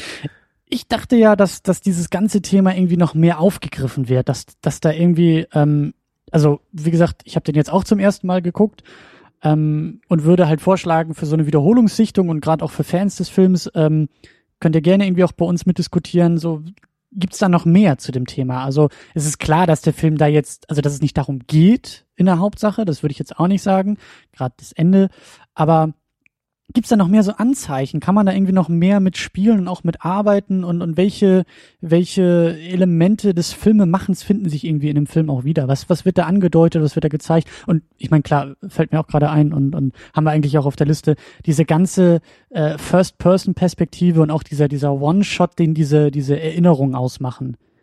Diese, diese, diese Mhm. konservierten Wahrnehmungen, wie es ja irgendwie auch genannt wird, diese, diese Clips. Das ist ja auch irgendwie ein, ein, also diese Ego-Perspektive ist ja irgendwie auch eine, eine Form des Beobachtens. Also das versetzt uns hier irgendwie auch in eine, in eine völlig neue Perspektive. Ja, völlig das, das ist definitiv ein Thema in dem Film, äh, bei dem ich auch vermutet hätte, dass das später noch mehr aufgemacht wird oder dass da auch vielleicht so ein, noch ein deutlicherer, angedeuteter oder möglicher Twist äh, so da sein könnte. Ja. Wie das zum Beispiel bei Total Recall ne, gemacht wurde, bei dem Klassiker natürlich, nicht beim Total Remake. Weil da, da ist ja auch so dieser, dieser Moment, wo dann, ich weiß gar nicht mehr, wie der Charakter heißt, aber Arnie natürlich, er steht dann da, ne, und, und dann kommt halt dieser Typ rein und meint, hey, alles, was sie gerade erleben, ist nur diese wilde Fantasie. Sie sind immer noch am Anfang in dieser, in dieser äh, Bude hier, wo wir ihnen gerade diese tolle ähm, Erinnerung reinsetzen wollen. Aber dann sieht er das natürlich, weil diesem Typen eben so ein Schweißtropfen runterläuft und dann merkt er, hey, der will mich gerade nur verarschen, das ist noch die Realität. Aber bei dem Film ist das eben also da ganz klar angesprochen, so dass eben es, es besteht die Möglichkeit, dass der ganze Film nur diese Fantasie von Arnie eben ist. Und ich glaube auch der letzte Shot, als er dann so den, den Tag gerettet hat und mit seiner Angebeteten zusammen ist, der ist dann auch so sehr stark in so in so einem Zwielicht gehalten. Also auch um da noch so ein bisschen wieder diese diese Traumidee stärker zu machen. Ja. Und sowas war hier eben gar nicht so der Fall. Also da müsste man auf jeden Fall noch mehr Eigeninterpretationsleistung so reinlegen, wenn man Oder? wirklich jetzt sagen möchte, das ist alles vielleicht nur eine Ansammlung von Träumen von ihm. Das ist so, halt der ne? Punkt. Also die, d- diese Interpretation würde ich jetzt auch nicht stark machen, aber es, es haben mich ein paar äh, Dinge dann doch verwundert. Und ich glaube nicht, dass das einfach fahrlässige Inszenierung von Catherine Bigelow war. Da könnte vielleicht was hinterstecken. Und da wird es jetzt vielleicht ein bisschen technisch, weil ich irgendwie, ich will zumindest diesen, diesen Terminus mal erklären, dieses, diese Point-of-View-Struktur. Das gibt's in Filmen ganz oft. Das haben wir irgendwie, Shot A ist auf dein Gesicht, Tamino. Wir sehen Taminos Gesicht. Alles klar, wir sehen, Tamino guckt auf den Boden. Dann ist Shot B die Kamera, die sozusagen deine Perspektive einnimmt, auf den Boden guckend, oh, da liegt ja Geld. Dann wieder Shot C, Taminos Gesicht, Tamino freut sich, er hat Geld gefunden. Das ist eine klassische point of view Das möchte ich mal erleben, ja. Das sollte man verfilmen. in diesem Film gibt es diese, diese Strukturen, die, wie gesagt, das ist ziemlich, ziemlich äh, üblich in dem Film. Die gibt es auch außerhalb dieser Erinnerungssequenzen. Die gibt es, wenn irgendwie ein Polizist am Anfang diese Iris verfolgt, man sieht ihn, dann, man sieht ihn eine, eine, äh, Fahrstuhl, eine, eine, eine, eine Rolltreppe runterlaufen, dann sieht man aus seiner Perspektive, wie die, die Rolltreppe runtergegangen wird, dann sieht man wieder ihn. Das hat mich beim ersten Mal total irritiert, weil ich dachte, Moment mal, das ist doch jetzt eigentlich gar keine, also ich habe ein Anzeichen gesehen für diese, für diese Erinnerungssequenz, nämlich Ego-Perspektive. Damit fängt der Film an und macht deutlich, das ist eine Erinnerung, das ist nicht die Gegenwart, das ist nicht die Realität. Und dann finde ich aber genau diese Struktur im Laufe des Filmes wieder an Momenten, wo mir der Film eigentlich sagt, hier ist ganz klar Realität verortet. Und Ja, dann also- jetzt ist die Frage, ist das jetzt fahrlässig inszeniert? Oder Also man, Soll man man deuten? erkennt ja bei diesen ähm, Fantasien, die die Menschen im, erleben, immer so diesen ganz klaren Übergang. Das fängt ja immer so mit so einer kleinen Pixelüberblendung an und hört dann immer auch so auf. Da wird dann schon ganz klar immer die Grenze gezogen. Ja. Aber natürlich kommen ganz automatisch die Gedanken manchmal, wenn dann diese in in Anführungsstrichen Realszenen im Film dann wieder so ähnlich gefilmt werden, so dass man dann natürlich auch, also man, man beginnt langsam sich so ein bisschen zu wundern, ne? so wieder, ist das jetzt gerade auch eine Fantasie, obwohl es nicht so genau gezeigt wurde oder nicht, ne? Oder ist es dann eben seine Fantasie in der Fantasie? Irgendwie sowas. Und in, in dem Aspekt muss ich dann nämlich an, an David Cronenbergs äh, Existenz denken, hm, der glaube ich von 97 ist oder auch von 99 oder irgendwie sowas. Ich glaube aber, der kam danach, der sich auch so so in diese Richtung mit diesen diesen Videospielen auch so befasst, weil in, in dem Film ist das eben auch so, dass die dass da einzelne Menschen so richtig in so ein Videospiel eintauchen, da so verschiedene Rollen haben hm, ne, und, und dann am Ende eben auch nicht wissen, ob das Spiel jetzt vorbei ist oder ob sie immer noch in dem Spiel sind. Und so endet der Film dann auch, dass das überhaupt nicht aufgeklärt wird. Und das war eben dann auch hier so eine Note, die, die, äh, wie auch eben bei dem anderen Thema nicht, nicht so stark hier da ist, aber zumindest kommen einem diese Gedanken dabei. So, ist das eigentlich wirklich, also macht der Film gerade wirklich das, was wir hier sehen, oder, oder werden wir hier auf eine falsche Fährte geführt? hm. Und also ich, ich denke das halt auch in, in Hinsicht auf diese auf diesen Code der einzelnen Namen der Charaktere. Ja. Weil das, das hat ja für mich auch schon fast irgendwie sowas wie, wie eine Traumstruktur oder, oder so, so ein Hinweis darauf. So wie auch die einzelnen Charaktere bei Inception, ne, so ihre einzelnen Funktionen vielleicht haben in einer gewissen Hinsicht, könnte man das hier auch so sehen, dass die einzelnen Charaktere so sehr deutlich auch irgendwie e- e- etwas tun in dieser Geschichte und, und durch den Namen das auch sehr klar sagen, für was sie eigentlich stehen. Ja. Und Inception ist auch ein gutes Beispiel, weil da, äh, eigentlich auch, auch diese, diese, dieses Dilemma sozusagen, ähm, was vielleicht auch bei Strange Days der Fall sein könnte, weil bei Inception gibt's ja die große Frage, ob, ich weiß nicht, zwei Drittel oder so des Filmes geträumt sind.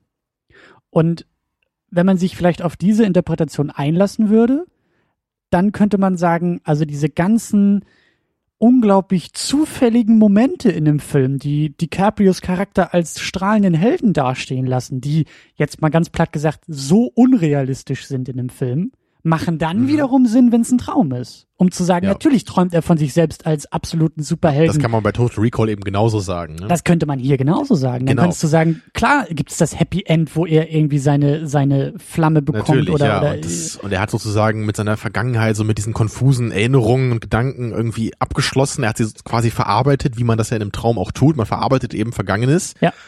Und ähm, man könnte dann eben diese Namen so sehen, dass das nicht ein, ein äh, Wink mit dem Zaunfall so der Regisseurin oder des Drehbuchautors an uns, die Zuschauer ist, sondern dass das etwas ist, was sozusagen Lennys Unterbewusstsein mit ihm macht Ja. in Und- der Filmwelt. Und das ist auch ein schönes Thema, das Unterbewusstsein, was Dinge mit ihm machen könnte, wenn er das alles irgendwie träumt oder erinnert oder sonst wie, ähm, ist vor allen Dingen, dass er so oft auf die Schnauze bekommt. Da haben wir ja auch Ja. drüber gelacht. Das dauert, glaube ich, irgendwie Ewigkeiten und das haben wir ein bisschen gefeiert, als er den ersten Schlag selber austeilt. Und wer weiß, wenn er wirklich, Twist am Ende. wenn, So. wenn er wirklich von seiner Frau, von Faith, von seiner Freundin verlassen wurde und in gewisser Weise den Glauben auch verloren hat, ähm, ist es ja auch nachvollziehbar, dass er sich selbst in seinen Träumen als so, so minderwertig oder so, so, so inkompetent Genau. auch träumt. bis, bis ganz zum Ende. Bis erst, ganz wo zum er Ende, dann genau. eine Charakterentwicklung durchgemacht hat, über sich hinauswächst, jetzt zum ersten Mal selber auch mal mit der Faust austeilt und dann eben ganz am Ende auch wirklich dann ähm, auch auch wieder, also da, da fährt ja seine Freundin, die Mace, die fährt dann ja so weg mit diesem Polizisten, Ja. nachdem sie da angegriffen wurde und er sagt so, ja, wir sehen uns dann bald so ungefähr, aber dann fasst er sich noch mal ein Herz, geht zurück zu diesem Auto, macht die Tür auf und küsst sie so richtig, was er vorher überhaupt nicht gemacht hätte. Und ich, das ist mir dann auch schon aufgefallen, als wir es gesehen haben, man könnte, wenn man wirklich sehr kreativ ist und es sehen will, dieses ganze Konfetti, was äh, den Bildschirm ausfüllt und vom Himmel fällt, als indirektes Zeichen der, der Traummarkierung oder dieser Erinnerungsmarkierung irgendwie deuten, weil, wie du gesagt hast, diese, diese, diese Erinnerungen, diese Clips fangen auch mit dieser Verpixelung an und enden, glaube ich, auch immer damit. Und wenn man so will, ist in dem Moment kurz vorm Abspann ist der Bildschirm verpixelt durch Konfetti. Ja, habe ich auch absolut genau so gesehen in dem Moment. Und ich, ich wusste dann auch nicht so, ist das, es, es sind halt so viele Hinweise irgendwie, die darauf hindeuten, aber andererseits wird es auch nie so sehr stark jetzt irgendwie gesagt oder thematisiert im Film. Es wird nicht adressiert es, von dem Film. Es ist, es ist halt, also der Film ist halt auch nie so sehr Mindfuck, dass man wirklich beginnt sich zu überlegen, da, da muss ja irgendwie sowas sein. Ne? Weil also bei Inception ist es meiner Meinung nach ausgeschlossen, dass da jetzt gar nichts irgendwie mit Twists dabei ist. Also ja. irgendeiner dieser möglichen Twists muss für mich da irgendwie sein, sonst würde der Film auch nicht so richtig Sinn ergeben für mich. Und Aber dann hier würdest du ihn halt kritisieren dann würdest du ja den Film kritisieren und sagen, das ergibt alles keinen Sinn. Und genauso könntest ähm, du ja ähm. Strange Days kritisieren und sagen, Moment mal, dieses cheesige Hollywood Happy End, das ist ja blöd. Das ist ja, das ist ja Quatsch. Das ja, macht aber das Sinn. heißt keinen Sinn. Also bei, bei Inception würde ich eben sagen, man, man muss den Film irgendwie so interpretieren, dass es einer, äh, dass, ein, dass es einen dieser vielen Twists irgendwie geben muss und dass das dann auch Sinn macht. Aber es macht für mich eben keinen Sinn, würde ich so sagen, dass es alles genau so da passiert und es ist vielleicht nicht völlig unsinnig, das zu machen, aber ich, ich finde es irgendwie sehr unintuitiv, das anzunehmen. Es ja. ergibt für mich einfach so intuitiv keinen Sinn bei Inception. Aber hier ja. ist es anders. So, also hier kann man sich auf jeden Fall auch äh, erklären, dass das wirklich alles so abgespielt, äh, dass es alles sich so abgespielt hat, wie wir das sehen. Dass es eben nur so diese kleine Note noch gibt, die uns vielleicht so ein bisschen verwirren kann, teilweise, die uns immer fragen lässt, so ist da wirklich was? Aber ja. am Ende ist dann schon so die Sache so eigentlich nicht. So, also Sagst du jetzt? So, so kommt der Film für mich jetzt rüber. So, weil, weil bei Inception sind eben die Anzeichen unglaublich groß, dass ja. da irgendwie was ist mit einem Twist. Ne? Das fängt bei dem Kreisel an und hört bei den Charakteren auf und gibt noch 20 andere Faktoren, die man ja. damit einberechnen muss. Man höre unsere Inception-Folge an dieser Stelle. Ja, kann ich sehr empfehlen. Ähm, ja, und hier ist es eben für mich nicht so ein Verhältnis. So, das ist, mhm. bei, bei Total Recall ist es auch so. Das ist für mich auch so, das ist, das ist auch gar nicht so relevant eigentlich bei dem Film. So, da, da kann man vielleicht irgendwie noch so diese kleine Idee aufmachen, ist das vielleicht alles nur ein Traum, aber im Grunde kannst du auch einfach sagen, so, ist egal, ich gucke mir den Film an als diese furiose Geschichte. Schwarzenegger so. bleibt Schwarzenegger, egal ob er geträumt ist oder nicht.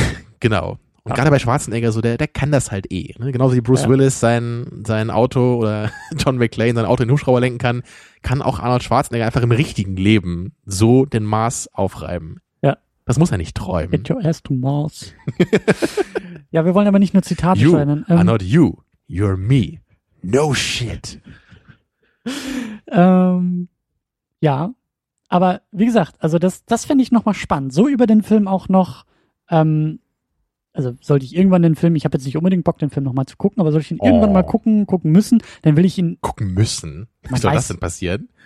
Man weiß es Wenn ich mit der Schrotflinte herkomme. Zum Beispiel, ja. Tja.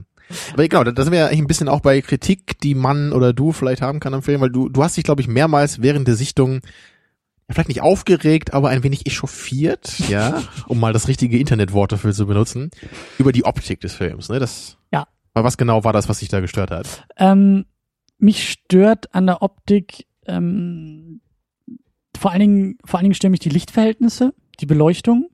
Ich habe das Gefühl, das ist eine unglaublich ähm, flache in Anführungszeichen Beleuchtung. Also der, ich habe das Gefühl, das Licht kommt irgendwie, also alles ist so hell ausgestrahlt, ist viel zu, viel zu hell, viel zu, viel zu es wirkt für mich dadurch künstlich beleuchtet. Es wirkt dadurch für mich wie ein Film. Also so ein bisschen wie so ein, wie so ein Schleier, durch den man guckt, der das Ganze irgendwie so künstlich aussehen lässt die ganze Zeit. Oder also du, du kommst nie so richtig in die, in die ähm, Atmosphäre oder in das Universum des Filmes, weil du, weil da immer noch so eine kleine Grenze ist, einfach durch die Optik schon. Ähm, ja, oder, oder, oder weil ich das Gefühl, oder so ein bisschen war auch das Gefühl da, dass diese Orte nicht von sich selbst beleuchtet sind sozusagen, sondern ganz klar, okay, okay außerhalb des Frames sind die großen Scheinwerfer und die strahlen jetzt so, dass unsere Schauspieler mhm. perfekt ausgeleuchtet sind und eben nicht mit Schatten und mit räumlicher Tiefe, dass man irgendwie auch da mit Licht und Schatten irgendwie arbeitet, wie es oftmals in Filmen gemacht wird. Also für mich wirkte der Film, vielleicht lag es auch an der DVD-Qualität, weil eine der ersten DVDs. Könnte ich so, mir vorstellen. So ich hatte das, ich hatte den Eindruck, das ist wie so ein, wie so ein Fernsehfilm, wie so eine TV-Serie in den 90ern, die waren einfach immer viel zu gut ausgeleuchtet. Mhm. Viel, ja. Ja, ja, so, so ein bisschen sehe ich das auch. Aber, aber generell, ich, ich fand eigentlich schon, dass der Film so einen, so einen distinkten Stil hatte. also ich habe schon das Gefühl, obwohl der sehr irre war und auch dieser Plot nicht immer sehr stringent erzählt wurde, ich fand irgendwie, das hat sich sehr gut zu einem Gesamtbild ergeben. So, ich, ich mochte das eigentlich so. Das ist diese irre Erzählweise und diese Hektik in vielen Momenten des Films, das passt einfach auch zu dieser Paranoia-Thematik, mhm. so die, die ja eben auch aufgemacht wird. Und diese diese merkwürdige Welt in dieser nahen Zukunft, die da aufgemacht wird, das das hat für mich schon alles ein ein stimmiges Bild ergeben. Also jetzt, jetzt weniger in optischer Hinsicht als ähm, einfach so in, in konzeptioneller.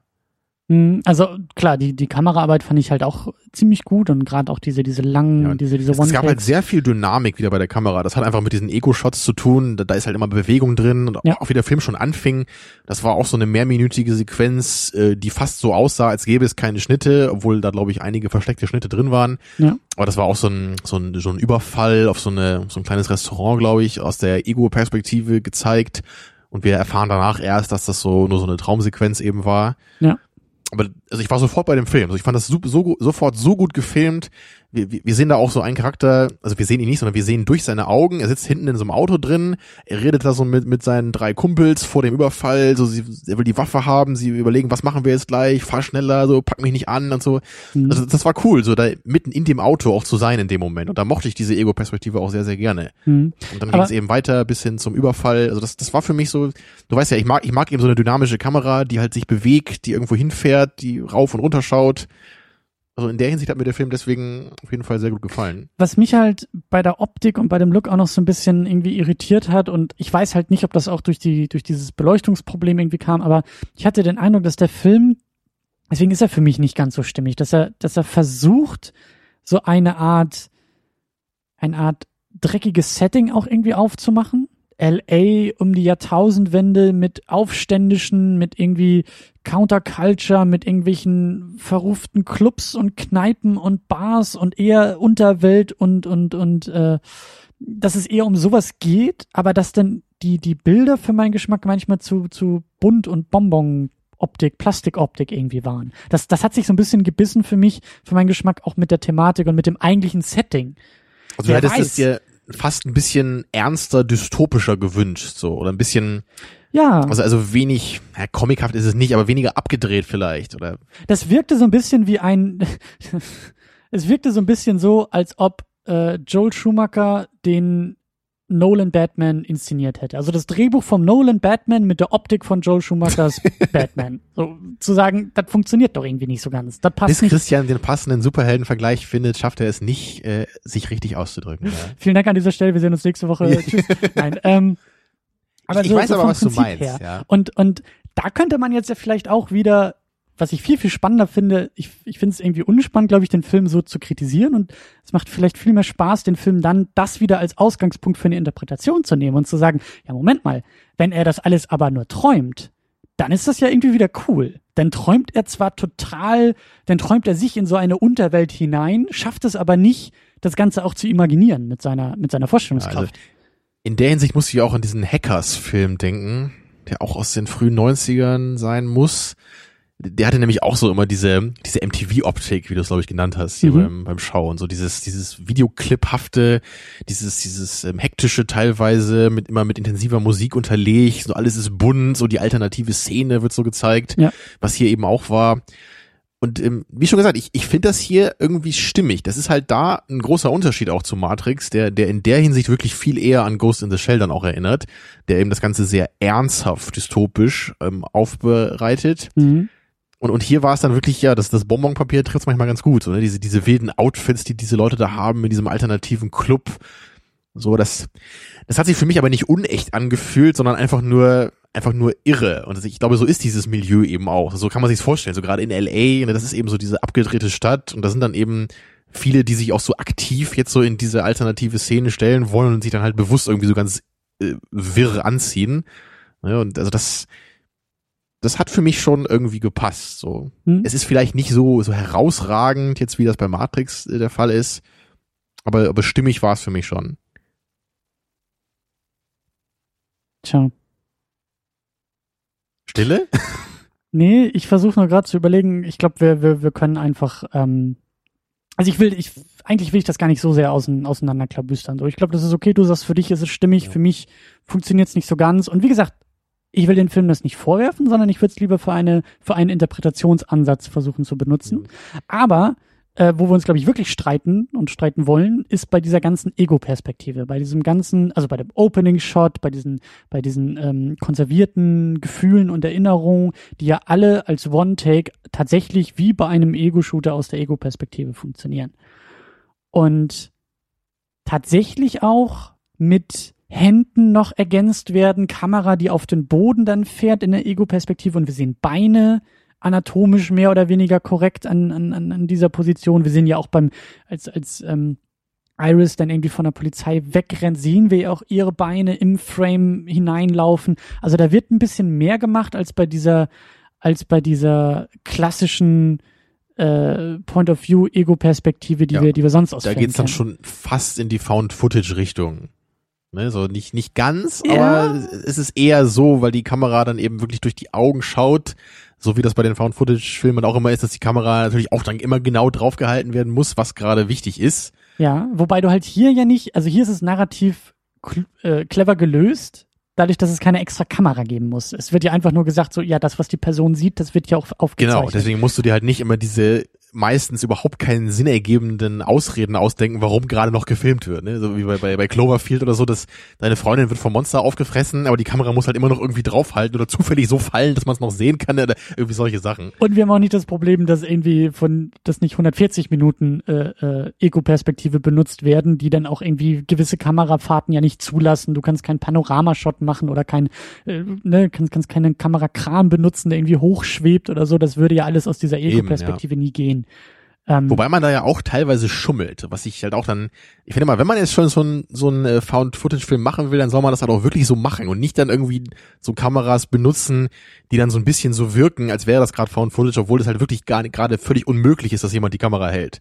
Weil das, das gibt's eben manchmal auch bei diesen Filmen dann.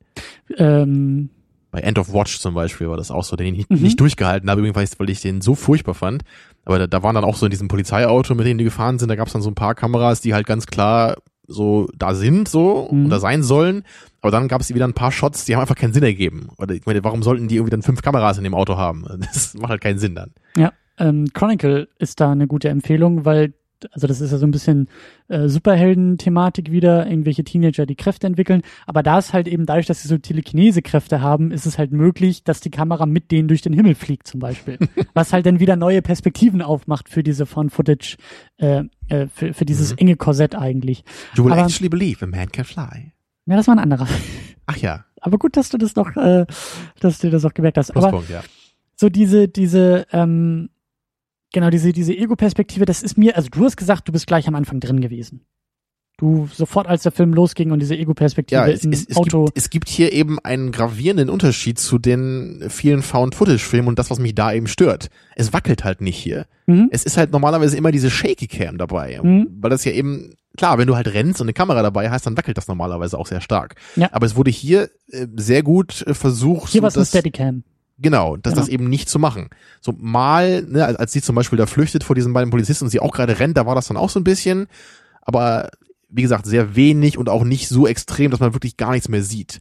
Also, weil, wie gesagt, bei End of Watch, so ich, ich konnte den Film nicht zu Ende gucken und ich, ich breche selten Filme ab, also wirklich ja. sehr, sehr selten. Aber der Film hat mich so sauer gemacht, weil das hat mich so wirklich richtig angekotzt, muss ich wirklich sagen, dass ich einfach nur abschalten konnte. Weil ich krieg da wirklich, ich krieg da physisch Kopfschmerzen von, wenn es so extrem wackelt.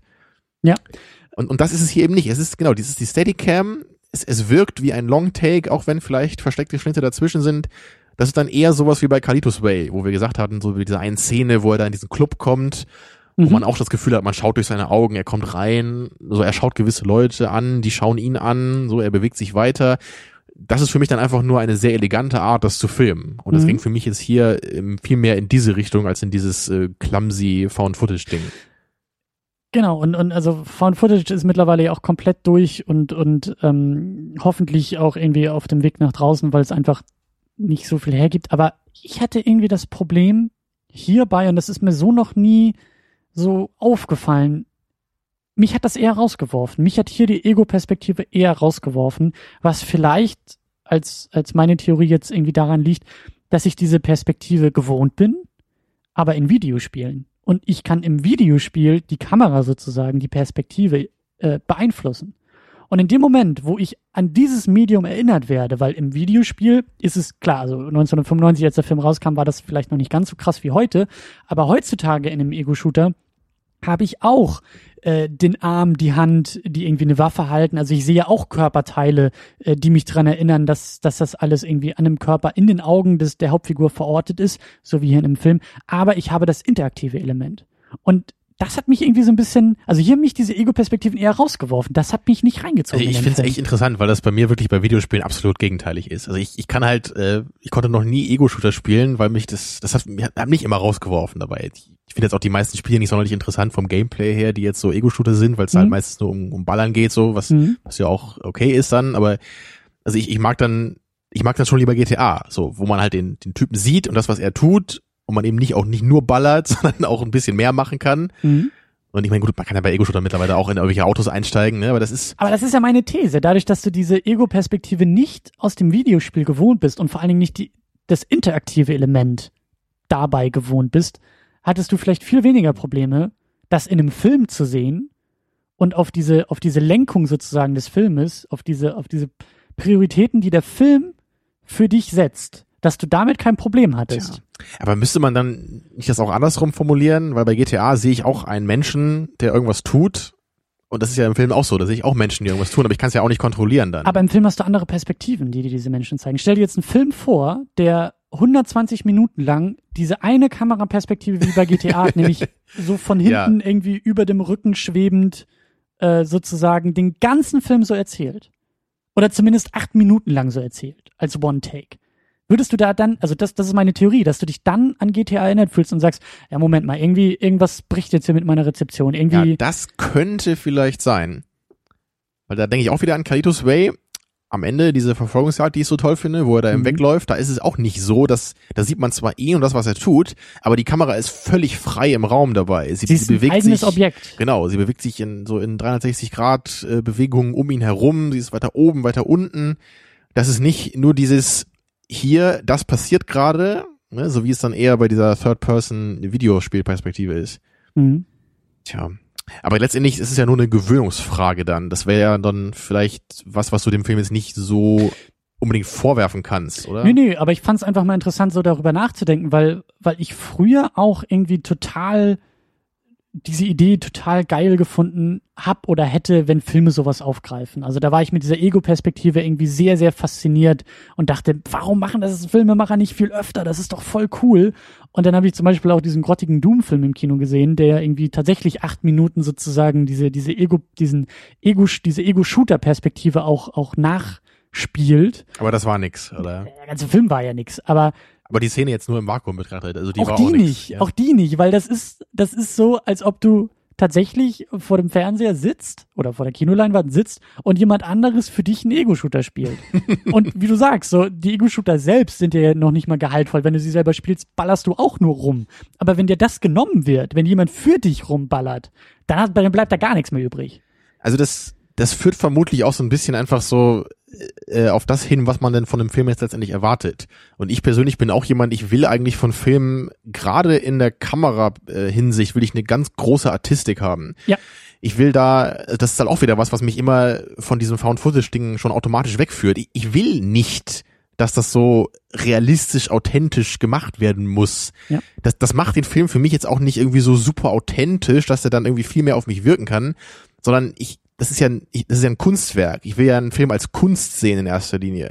Und deswegen will ich eben, dass das alles intelligent mir gezeigt wird. So dass das kann vielleicht auch mal mit Shaky Cam sein, was mir persönlich jetzt nicht gefällt, aber wenn es irgendwie zumindest Sinn ergibt, so dann, dann muss man eben die Art und Weise wählen, wie man das gerade für die Message oder den Inhalt des Films gerade vernünftig ähm, rüberbringen kann. Mhm. Und das, das ist für mich eben meistens diese ruhigere, elegantere Kamera, die sich sehr ähm, flüssig bewegt. Das ist eigentlich was, was mir meistens am besten gefällt. Aber natürlich kann man auch mit, mit Schnitt da gut was machen, was ja auch beim Videospiel jetzt eher selten vorkommt, dass man schneidet. Aber das sind ja schon irgendwie Sachen, die, die will man ja von dem Film auch präsentiert bekommen. Mhm. Man will ja nicht einfach nur so einen Film haben nach dem Motto, hier ist das, was passiert und mehr machen wir jetzt nicht mit der Kamera. So das, aber ich meine, genau. das, dann hast du halt irgendwie so Paranormal Activity oder so, wo halt irgendwie so Kamera in der Ecke von einem Raum stehen und so, ja, ja, das soll ja alles so realistisch rüberkommen und so. Ich mein- das ödet mich einfach nur total an. Dadurch. Ich meine, das sind ja die Extremfälle. Found-Footage-Filme sind ja dann tatsächlich die Filme, die, die diese Genau, wir, Ego-Perspektive wir, wir, wir können ja auch mit dem, mit dem typischen äh, Shot-Reverse-Shot-Ding anfangen bei Dialogen. So, das, das ist mal absolut okay, das zu machen, aber das halt immer zu machen, in jedem Dialog, das, das ödet einfach an. Ja, Und man das, kann so viele tolle äh, Art und Weise machen, wie man Dialoge filmen kann. Und das ist halt meine Frage jetzt an dich. Also, wie, wie gehst du mit dieser, mit dieser Ego-Perspektive um? Also, das scheint dir hier gut gefallen zu haben bei einem Film, der das doch verhältnismäßig viel, oft und lange einsetzt. Aber es hat eben auch Sinn gemacht hier. Es Mhm. ist ja schon so, dass eben auch betont werden soll in diesen Momenten, dass wir gerade diese Erfahrung sehen, die durch die Augen eines Charakters im Film aufgezeichnet wurde. Mhm. Also al- allein wenn du an diese Szene denkst mit, mit dem Killer, ne, wie er eben da diese Iris umbringt und vergewaltigt, das ist ja, wenn man das jetzt irgendwie als äh, Third Person gesehen hätte, ist das ja was völlig anderes nochmal und auch von der Bedeutung her. Da habe ich auch so meine Probleme mit gehabt, dass der Film uns erzählt, dass diese emotionale Wahrnehmungsebene auch noch mit übertragen wird bei bei dem bei dem Erleben dieser dieser Clips dieser Ego-Perspektive und für mich der Film das aber überhaupt nicht leisten konnte und da habe ich mich dann zwischendurch auch gefragt und dachte vielleicht hätte man diese Ego-Perspektiven dann doch kurz aufbrechen müssen. Und, ich meine, gut, das hat nicht geklappt, weil es weil es diesen Killer gab. So, da war irgendwie ein bisschen das Problem. Aber zumindest bei, bei manch anderen Shots oder bei manch anderen ähm, Ego-Perspektiven dann nochmal den Gegenshot auf das Gesicht der Person, die das gerade erlebt, um da eine Reaktion irgendwie zu erkennen. Um da ein Gefühl ablesen zu können, was ich jetzt irgendwie, was der Film mir sozusagen auferlegen will, wie ich mich dann Ja. beim Erleben dieser Ego-Perspektive fühlen soll. Aber man sieht es ja bei diesem Killer-Beispiel eben durch Lenny, was, was er eben in dem Moment empfindet, so kann man ja dann die Rückschlüsse ziehen auf das, was der Killer mit vertauschten Vorzeichen quasi empfunden hat in dem Moment.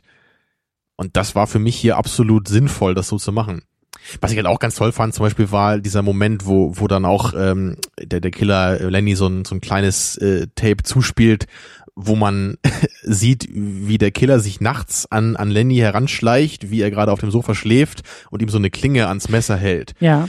Das ist halt auch wieder sowas, das ist halt einfach was anderes, als wenn man jetzt gesehen hätte, okay, Lenny schläft gerade, der Killer kommt rein und geht wieder weg, sondern es bedeutet ja was, wenn du halt in der nächsten Szene erst siehst oder am nächsten Tag, so Lenny wacht auf, er findet diese Disc, er, er schaut sie sich an oder er erlebt sie nach und er sieht dann plötzlich durch die Augen des Killers sich selber, wie er auf dieser Couch schläft. Aber das ist ein sehr gutes Beispiel, weil in dem Moment versetzen wir uns, glaube ich, in die Lage von, von Lenny und fürchten uns. Wir sehen aus der Ego-Perspektive, wie der Killer in die Wohnung reinkommt, zum Sofa hingeht, die Klinge zückt und Lenny die Klinge so ein bisschen Richtung Hals hält. Und eigentlich sollten wir die Erregung und die Emotion des Killers spüren, was wir aber gar nicht tun. Oder ich habe es nicht getan. Ich habe mich für Lenny mit Lenny gefürchtet in dem Moment. Und das hätte mir diese Perspektive aber eigentlich gar nicht bringen sollen. Das hätte sie mir eigentlich gar nicht zeigen sollen. Ja Verstehst gut, du, was ich aber mein?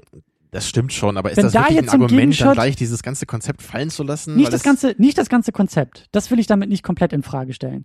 Aber zumindest irgendwie das ein wenig aufzuweichen. Und in dem Moment, ich meine, wie gesagt, es war wichtig für den Plot nicht zu wissen, wer der Killer ist. Das macht es ein bisschen doof. Aber es wäre interessanter gewesen, äh, in dem Moment irgendwie auch die Gefühlslage des Killers irgendwie irgendwo ablesen zu können. Ja. Und dieses Aber, Ablesen aber fehlt es, es geht ja in dem Grunde, also auch bei dieser Szene, es geht ja eigentlich um das, was Lenny daraus zieht. So, natürlich hast du recht. Im Grunde müssten wir erstmal die Emotionen des Killers auch sehen und die dann nochmal in, in, in Lenny sozusagen dann, also, Ja. oder in, in, in Lenny sehen, wie er damit umgeht. Ja. Aber für mich hat's da jetzt schon gereicht, wenn ich einfach nur die, dieses, dieses Gedankenspiel habe, zu sehen, du, du, also das ist halt so eine, so eine irre Art, wie der Killer dir zeigen kann, dass er dich sozusagen hätte umbringen können.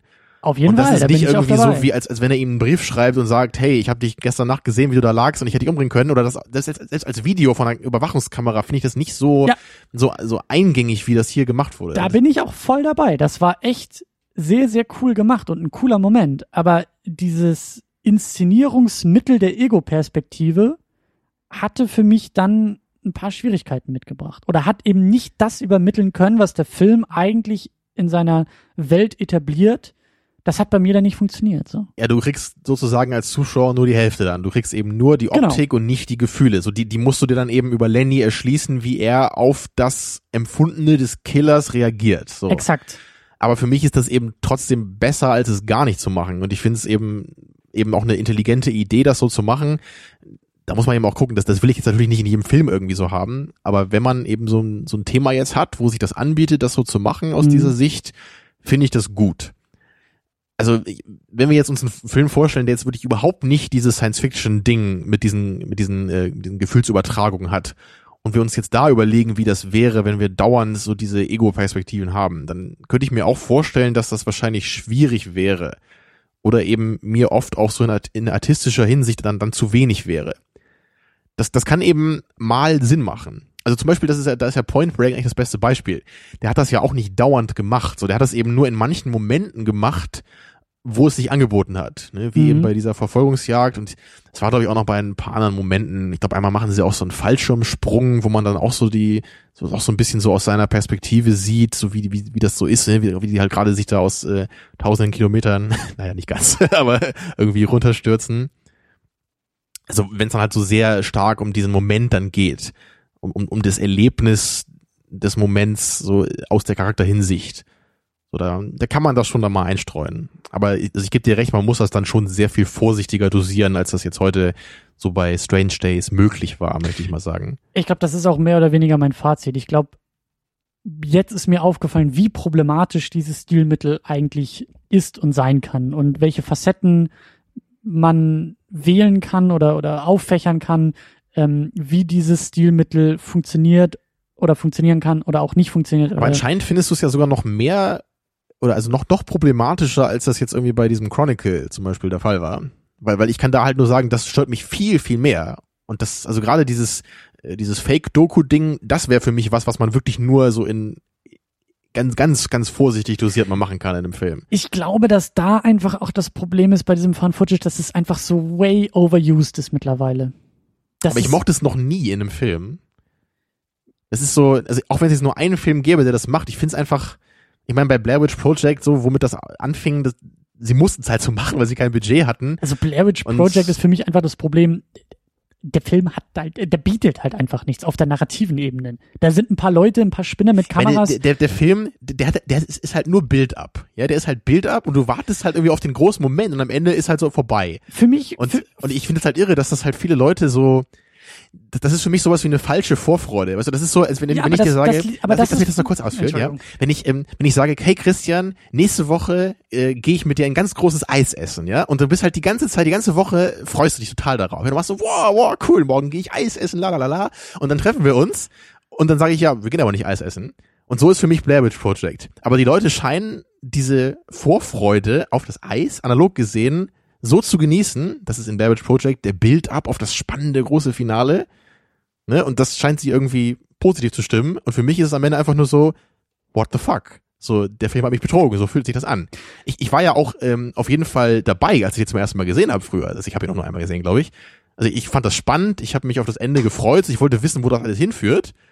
Und dann war es halt vorbei. Und jetzt, wenn ich den Film jetzt nochmal gucken würde, würde ich sehen, oh, da sind drei Leute, die zelten im Wald. Und da hat einer irgendwie jetzt mal ein paar Gedärme aus dem Supermarkt gekauft und die vors Zelt gelegt. Geil. Was für ein spannender Horrorfilm. Weil ich ja weiß, dass eben nichts kommt am Ende. Und ich, ich sehe einfach nur die Limitierung des Filmes und nicht irgendwie eine Artistik dahinter. ja, aber das ist für mich kein Problem der Kamera. Das ist für mich einfach ein Problem des Drehbuchs. Es passiert nichts in dem Film. Ich glaube, dass Blair Witch Project ein guter Film hätte werden können mit dieser Kameraperspektive, wenn man auch eine vernünftige Geschichte erzählt hätte. Und da sehe ich halt so ein, ein Beispiel, das, werden keine Meisterwerke, aber für mich ist halt so ein Ding, äh, was ich, was ich ganz gut oder okay finde in diesem Found-Footage-Genre, ist tatsächlich Chronicle oder sowas wie Cloverfield. Wenn es diesen Film einmal in der Geschichte gegeben hätte und nicht noch 30 Paranormal Activities und irgendwie, wie sie sonst alle heißen, sondern wenn das einmal so gemacht worden wäre, dann hätte ich wahrscheinlich gesagt, boah, ist das krass. Damit haben wir es abgeschlossen nach 90 Minuten, das muss ich nie wiedersehen, das ist okay, das ist nett so, moving on. Aber Dass da jetzt so ein richtiges Genre daraus entstanden ist, ist schon Genau. ein bisschen schade. genau das. Noch kurz zu Blair Witch Project, bevor wir davon wegkommen. ja, ich weiß, du, du musst dir das von der, von der Seele. Du hast natürlich recht, ne, das, das hat natürlich auch inhaltliche Limitierungen, ganz klar. Das ist wahrscheinlich auch die größeren. Aber für mich ist das eben genauso auch eine visuelle Limitierung.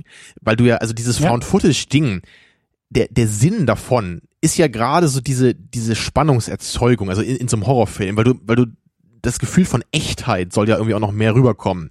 So, so dieses, oh mein Gott, dieses mysteriöse, was, was ist denn das hier? Wir finden hier dieses Band irgendwo, ne? So, nach dem Motto, als würden irgendwie zwei Leute am Anfang des Films irgend so ein Band finden, das in, in den Fernseher stecken und wir schauen das sozusagen uns an mit denen oder so. So, so eine Art, das zu schauen ist es ja.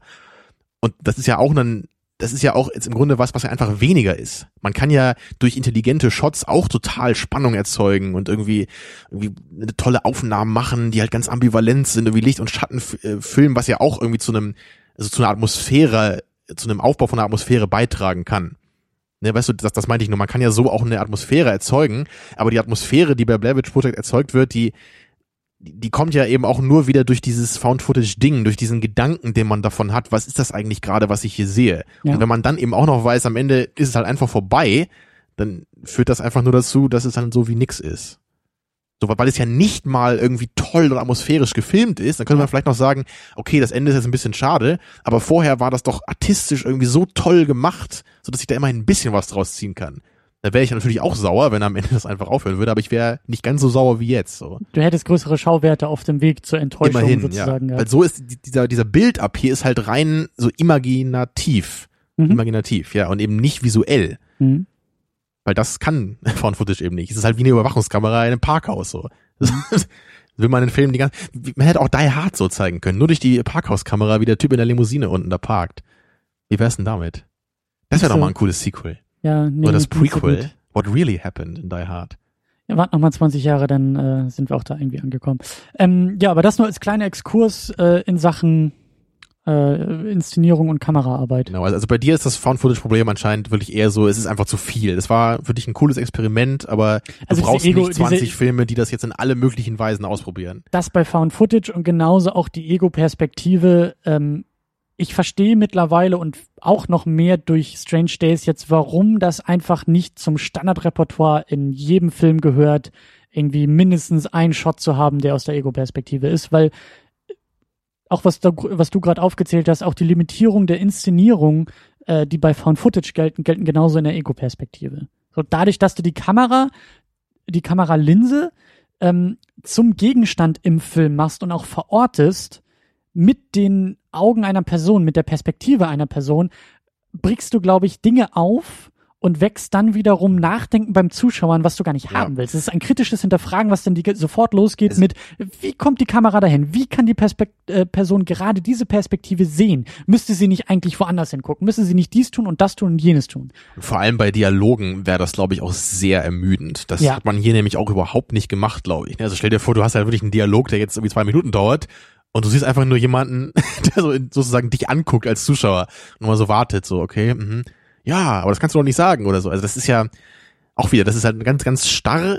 Man, man würde so lange die andere Person einfach sehen, wie die beiden sich unterhalten. Man kann nicht irgendwie hin und her schneiden, man kann die Kamera nicht um die beiden bewegen, ja. man kann nicht von unten filmen, nicht von oben filmen. So, das, das, das, das ist einfach so, so undynamisch. Es würde einfach langweilig werden dann so in, in der Szene, wo viel Bewegung ist, kannst du, glaube ich, eher noch diese Ego-Perspektive machen, weil sich die Umwelt verändert. Ja, und es ist vor allen Dingen, das ist ja wieder auch dann der Punkt und das Paradoxe, es wäre super realistisch, aber dadurch halt extrem langweilig. Das, deswegen wollen wir ja keinen Film sehen. Wir wollen es ja nicht sehen, weil es so realistisch ist, sondern weil es so inszeniert ja, ist und weil es klar, so Und wir wollen natürlich ist. die Glaubwürdigkeit haben. Wir wollen uns ja. auch in das Geschehene hineinversetzen können, in den allermeisten Fällen zumindest. Aber dennoch müssen wir nicht sehen, wie Arnold Schwarzenegger aufs Klo geht irgendwie zwischendurch. So, genau das, das wir, wir brauchen eben den, den inhaltlichen Filter und meiner Meinung nach brauchen wir eben auch den, den optischen Filter. Und wenn man irgendwie eins davon weglässt, ist es immer sehr, sehr gefährlich und wird eigentlich sofort total experimentell oder avantgarde. So. so als Fazit, als wirklich großes Fazit, zu viel Realismus schadet dem Film. Verdirbt den Brei, hätte ich jetzt gesagt. Oder ja. so. oh, das war eine schwere Geburt.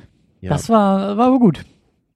Ein, ich glaube, das war heute Anliegen. ziemlich verwirrend für Leute, die den Film nicht gesehen haben. Ich, wir haben, glaube ich, auch gar nicht so viel über den Film geredet. Äh, ja, also zumindest ich, nicht inhaltlich. Ja, vielleicht noch ein bisschen zum Abschluss. So, ich, ich fand den Film wirklich gut. Also ich fand ihn auch eine Ecke besser als du. Mhm. Er, er, ging für mich am Ende, er, er ging nicht kaputt, aber ich war ein bisschen sauer auf den Film, dass er wirklich in den letzten zehn Minuten das alles so auf die einfachste Weise zusammengeführt hat. So alles wird cool aufgeklärt meiner Meinung nach. Der Twist war war cool, dass Max eben dieser Killer war Das war jetzt für mich nicht äh, vorhersehbar und ich fand, das hat auch alles rückwirkend sehr viel Sinn gemacht und ein paar Szenen aus der Vergangenheit würde man eben auch anders deuten, wenn man den Film jetzt nochmal sehen würde. Also in der Hinsicht war das für mich auf jeden Fall ein gelungener Twist. Nur das, was jetzt so mit dem filmischen Art, äh, Universum gemacht wurde, fand ich einfach viel zu banal dann. Mhm. So, dann wie ich ja schon sagte, so, da, da bricht dann echt kurz so dieser Aufstand aus, als dann eben diese beiden weißen Polizisten diese, diese schwarze Maze da verprügeln. Und, und dann, dann äh, greifen die Leute auf die Polizisten über. Man sieht so, okay, es gibt Handgreiflichkeiten, so, es gibt eine große Prügelei da unten auf diesem Platz, kurz vor dem Millennium. Und äh, ich meine, wenn ich mir das vorstelle, da ist jetzt gerade so, ein, so eine riesige Menschenmasse und da ist jetzt gerade so ein Aufruhr, denke ich doch, okay, das eskaliert jetzt wahrscheinlich. Aber dann hört es einfach wieder auf und wir sehen auch gar nicht genau warum. Also die beiden Polizisten, die werden dann eben festgenommen und danach ist anscheinend die Menge äh, wieder äh, zufriedengestellt. Ja, das, das ähm, Millennium bricht an, so er, er kriegt seinen Love Interest, so wir, wir schauen dann doch in die positive Zukunft und das, was wir vorher so, so an Fragen aufgemacht haben, so dieses Thema Religion, so die, die Menschen haben so ihr Ziel verloren. Ne? Wir haben doch alles schon erlebt jetzt in den letzten Jahren. Mhm. Ne? Gerade der Charakter von Max, der ja irgendwie so ein bisschen dafür auch steht, für diesen Drang der Menschheit, so was Neues zu suchen, so die ursprünglichen Erfahrungen zu toppen damit. Das wird jetzt alles fallen gelassen. Und anscheinend ist die Welt jetzt in Ordnung. Ne? Und, und da hätte ich mir jetzt wirklich so das, das krass depressive, pessimistische Ende gewünscht. So der Aufstand bricht aus, es beginnt sich eine neue Welt zu formen. Und vielleicht endet der Film dann einfach so, dass wir uns jetzt fragen müssen, was werden Lenny und seine Freundin meinetwegen jetzt machen in dieser Welt? So wie, Ja. oder irgend- irgendeine, irgend so eine, so eine Richtung, so einfach, also in, in diese negative Sichtungsweise. So, das wäre es für mich gewesen und, und eben nicht das schöne Hollywood-Trara. Ich teile auch diese Kritik von dir. Das sehe ich auch alles. Allerdings, ähm, das geht so ein bisschen in die Richtung auch von Walter Mitty, als wir den besprochen haben. Ähm, ich könnte mit diesen Punkten viel besser leben, wenn ich eine Möglichkeit habe, sie irgendwie in der Narration zu erklären. Wenn wir eben irgendwie bei diesem Punkt sind, das ist ein Traum, das ist alles eine, eine fingierte Realität, die wir sehen, das ist irgendwie, ähm, das spielt in seinem Kopf ab oder das ist irgendwie eine künstliche Erinnerung oder was auch immer. Ähm, sozusagen, wenn ich halt Gründe innerhalb der Filmwelt, innerhalb der Narration für diese Beobachtung finde, dann kann ich viel besser damit leben. Also und die, die Gründe, die wir hier haben, sind eher inhaltlicher Natur, weil eben ab und zu darüber geredet wird, aber es gibt nicht diese Momente, wo man wirklich so, so richtig stark anfängt äh, zu zweifeln, ob Lenny das gerade wirklich erlebt. Ne, Du, du hast, du hast halt erwähnt, wir haben ein paar Mal eben diese, diese Ego-Shots, die nicht in diesen Traumsequenzen sind. Aber das ist trotzdem sehr vage noch. Das ist nicht, dass man jetzt automatisch denken würde, oh, das muss ja jetzt ein Traum sein, so dadurch. das sind alle Anzeichen. Alle Anzeichen in diesem Film sind sehr, sehr vage. Und wie gesagt, das ist für mich, das ist für mich eine ähnliche Struktur oder ein, ein ähnliches Phänomen wie bei Walter Mitty, weil ich zum Beispiel, diese, also nur als Beispiel, das Ende. Das Ende ist sehr, sehr kitschig Hollywoodhaft. Wenn ich sagen kann, ja, das ist so, weil er sich das selber so vorstellt und dann, selber dann so wäre es auch ein, kein Kritikpunkt. Es würde Sinn genau machen. das, ne? genau das. Dann ist es kein Kritikpunkt mehr. Dann ist es ein, ein, ein, ein sinnvolles Puzzleteil, was mich tatsächlich so vor den Kopf stoßen soll, damit ich darauf komme, dass es ein Traum ist. Oder es ist tatsächlich so gemeint und es gibt keinen Traum und es Weil gibt keinen. Das ist ja auch so das Ding bei Total Recall, da, da führen ja auch manche an, ja, denk doch an das Ende, so, das, da ist doch alles wieder aufgelöst und er hat seine Frau bekommen und sie stehen zusammen wie die Helden da. Das kann doch gar nicht so passiert genau, sein. aber das Problem ist einfach, dass jeder andere Arnold Schwarzenegger-Film im Grunde auch so endet, ne? Das, ich meine, wenn, Ja. wenn man jetzt nur Total Recall hätte als einzigen Schwarzenegger-Film, könnte man das meiner Meinung nach anführen. Aber es ist halt sonst einfach das Hollywood-Klischee, dass die Filme eben so enden. Deswegen kann ich ja nicht anfangen, bei jedem Film, der ein Hollywood-Ende hat, ist mir zu überlegen, das muss ja ein Traum gewesen sein. Also so ein Unsinn, das, so kann diese Geschichte doch nicht enden. Ne? ja, aber wie gesagt, das ist für mich die einzige Möglichkeit, um mit diesen Kritikpunkten Genau. konstruktiv zu arbeiten. Ansonsten sind es für mich Kritikpunkte, die den Film tatsächlich Aber schwächer machen. Was für mich halt auch wirklich den Unterschied zu Walter Mitty aufmacht, ähm, ist eben, dass der Film hier total Sinn ergibt, wenn man diese, diese Traumdeutung völlig weglässt. Dann ist vielleicht das Ende Mhm. ein bisschen, ein bisschen äh, komisch so, aber es lässt sich alles wirklich erklären, dass diese Geschichte so abgelaufen ist und es stellen sich keine rein logischen Fragen jetzt. Aber bei Walter Mitty ist es halt wirklich schon so, wie hat er Sean Penn gefunden im Himalaya? Ja, oder Ja, wieso kann er in eiskaltem Wasser, nachdem er aus dem Hubschrauber gesprungen ist, irgendwie überleben? Ja. Und solche Sachen. Also da ist für mich der Gedanke viel, viel naheliegender, eben anzunehmen, dass das, dass das einfach Erlebnisse sind, die in seiner Fantasie viel, viel aufregender äh, geworden sind als das, was er wirklich erlebt hat. Und ich finde es ehrlich gesagt auch krass, das nicht so zu sehen bei dem Film. Also das kann ich mir überhaupt nicht vorstellen, weil da würde ich einfach nur sagen, was für ein Unsinn letztendlich. Ja, aber das Wenn machen ja viele. Also diese, genau diesen Satz, äh, ich, glaube ich zu erinnern, dass ich den auch über Inception gehört habe. Dass genauso Leute gesagt haben, das ist doch ein Riesenhaufen Unsinn. Und vielleicht den eigentlichen Punkt dabei übersehen haben, dass es tatsächlich auch Unsinn sein Ja. soll, weil es ist ja nicht so passiert. Also bei Walter Mitty fällt es mir halt echt schwer, den Film zu mögen und zu sagen, das ist ja Mhm. alles so passiert, weil das für mich total dem Konzept des Films widersprechen würde. Wobei ich den Film jetzt auch nicht super geil fand, so, aber ich finde, das ist irgendwie der Witz dabei, Naja, aber also dass die ich- ich Realität und seine Fantasie verschmelzen. ne? Und Ich ich finde, will- das ist sehr deutlich da angedeutet. ich will, ich will das nur ganz kurz, Ja. das brauchen wir nicht ausdiskutieren, aber es schwingt dabei eben das Problem mit, oder dieses Argument ja oftmals bei einer Filmkritik so nach dem Motto, ja, du hast den Film gar nicht verstanden. Natürlich kann ich einen Film scheiße finden wie, äh, keine Ahnung, Inception, weil ich sag, das macht alles keinen Sinn. Aber dann ist die Frage, habe ich damit nicht vielleicht Punkte in dem Film übersehen in meiner Meinungsbildung, die meine Meinung beeinflussen Genau, würden? so würde ich Das auch sagen. So, Ich, ich finde, wenn man sagt, Walter Mitty gibt mir nichts, dann sollte man nicht sagen, weil diese ganzen Geschehnisse keinen Sinn machen, sondern man sollte sagen, weil mich das nicht interessiert, diese, dieses Verschmelzen von Realität und Wirklichkeit in dieser Form der Aufarbeitung gesehen zu haben. Mhm. Das ist für mich dann absolut äh, berechtigt. Und ich gehe ja im Grunde sogar mit dieser Position mit, weil ich den Film ja auch nicht sonderlich geil fand. Ich fand ihn, ich würde schon sagen, ich fand ihn gut, Mhm. aber ähm, mehr nicht. So war war gut für das, was er ist, aber überhaupt nicht mein Ding. Mhm. Ne, und, und bei Inception, klar, das ist auch so. Das, das ist aber generell irgendwie auch sowas, das, also gerade bei, bei so, so Sommerblockbustern finde ich auch immer so da. Ich, ich will nicht, dass mir verboten wird, über Filme nachzudenken. Wenn, weißt du, immer so dieses, du denkst zu viel darüber nach oder du, du analysierst den Film zu viel. So, ich, ich will das auch bei, du bei Blockbustern machen. Ja, ich, Film. ich will auch einen Blockbuster-Film verstehen können, zumindest. Ja, Und ich will ihm auch eine Cleverness zuordnen können, die man Genau, vielleicht das- nicht sofort sieht. Das ist natürlich ein anderes Niveau als bei anderen Filmen, das ist ganz klar. Aber trotzdem heißt das für mich nicht, dass ich jetzt in einem Sommerblockbuster einfach mit, mit jeder Form der Geschichte einfach irgendwie konform gehe. Egal, was für ein Unsinn da passiert und, und egal, wie wenig ich jetzt irgendwie die äh, Motivationen und Handlungen der Charaktere nachvollziehen kann. Weil es ist ja nur ein Sommerblockbuster. Nee, so sehe ich das nicht. Und damit haben wir eigentlich auch die perfekte Überleitung für das Programm in der nächsten Woche gefunden. Aber ich hatte eigentlich noch eine bessere, warte mal. Auf der Packung von Strange Days steht nämlich, die Zukunft ist jetzt. So, Oh. Da wir aber wissen, dass Zukunft Vergangenheit ist, gucken wir nächste Woche X-Men. Days of Future Past. Ja, und Hannes wird auch dabei sein. Mhm. Das freut mich. Erst war er nicht so ganz sicher, ob er Lust hatte, weil er nämlich nicht so der große X-Men-Fan ist. Was ich aber gerade gut finde. Weil ich würde schon sagen, ich bin großer Fan der ersten beiden X-Men-Filme. Ich fand auch den First Class zumindest ganz gut, wenn auch nicht so gut wie die alten beiden. Ich hasse den dritten Film. Das kann ich wirklich so sagen. Das, ähm, Lieblingshassfilm, oder? ja, ich weiß nicht. Also er ist auf jeden Fall wirklich ähm, unterirdisch. Und diesen ersten Wolverine-Film habe ich auch gesehen und der war auch nicht viel besser. Wahrscheinlich war er überhaupt nicht besser, keine Ahnung. Ich habe ich hab bei dem nur nichts mehr erwartet, deswegen war ich dann auch nicht mehr so enttäuscht. Den neuen Wolverine-Film habe ich nicht gesehen, aber interessiert mich auch nicht. Und äh, ich bin gespannt, was da jetzt äh, auf mich zukommt. Ich, Ja. ich mein Zeitreise-Ding mit Superhelden so, ja, wem Superhelden noch nicht abgefahren genug sind, der muss zeitreisende Superhelden haben. Und ich, ich, ich weiß auch nicht, ob ich glaube, dass der Film sonderlich geil wird, aber ich hoffe auf gute Unterhaltung und naja, Jennifer Lawrence ist dabei. Und ich finde ihn auch so interessant, weil die Fallhöhe irgendwie da ist. Also das Ding könnte, glaube ich, auch Redcon the Movie heißen. Also da wird ja versucht, alles nachträglich noch umzuinterpretieren. Ja, und ja. man fügt jetzt Filmuniversen zusammen, die eigentlich gar nicht so direkt Ja, verbunden so viele Charaktere jetzt. Und Wir haben jetzt jeden Charakter nochmal so in der Zukunftsvariante und in der heutigen. Und ja, ich, ich lasse das auf mich zukommen. Ich bin Ja. jedenfalls froh, dass Hannes mit dabei ist. Dann haben wir hier drei Meinungen und ähm, das finde ich immer gut.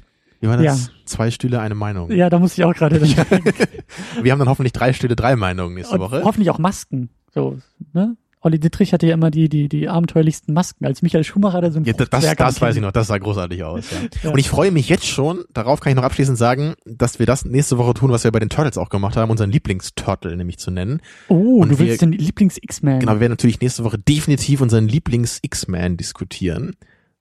Und du darfst noch, noch nicht darüber nachdenken jetzt. Das wäre Schummeln. Ich habe eine Woche Zeit. Ja. Das haben wir alle. Das ist die Hausaufgabe. Überlegt euch zum nächsten Mal, wer ist euer Lieblings-X-Man. Damit geht ihr dann in den Film hinein, um dann sagen zu können, Äh, sie haben meinen X-Men ruiniert. ruiniert. Sie haben meinen Lieblings-X-Men kaputt gemacht, deswegen äh, ist alles blöd und alles furchtbar. Wie sich das gehört. Ja. Sonst noch irgendwas? Irgendwelche letzten Worte? Äh, nee. Das hätte man jetzt eigentlich so stehen lassen können, aber ich sag nochmal Tschüss. Tschüss. Ach, du wolltest mit einer rhetorischen Frage aufhören. Wollte ich das? Tschüss?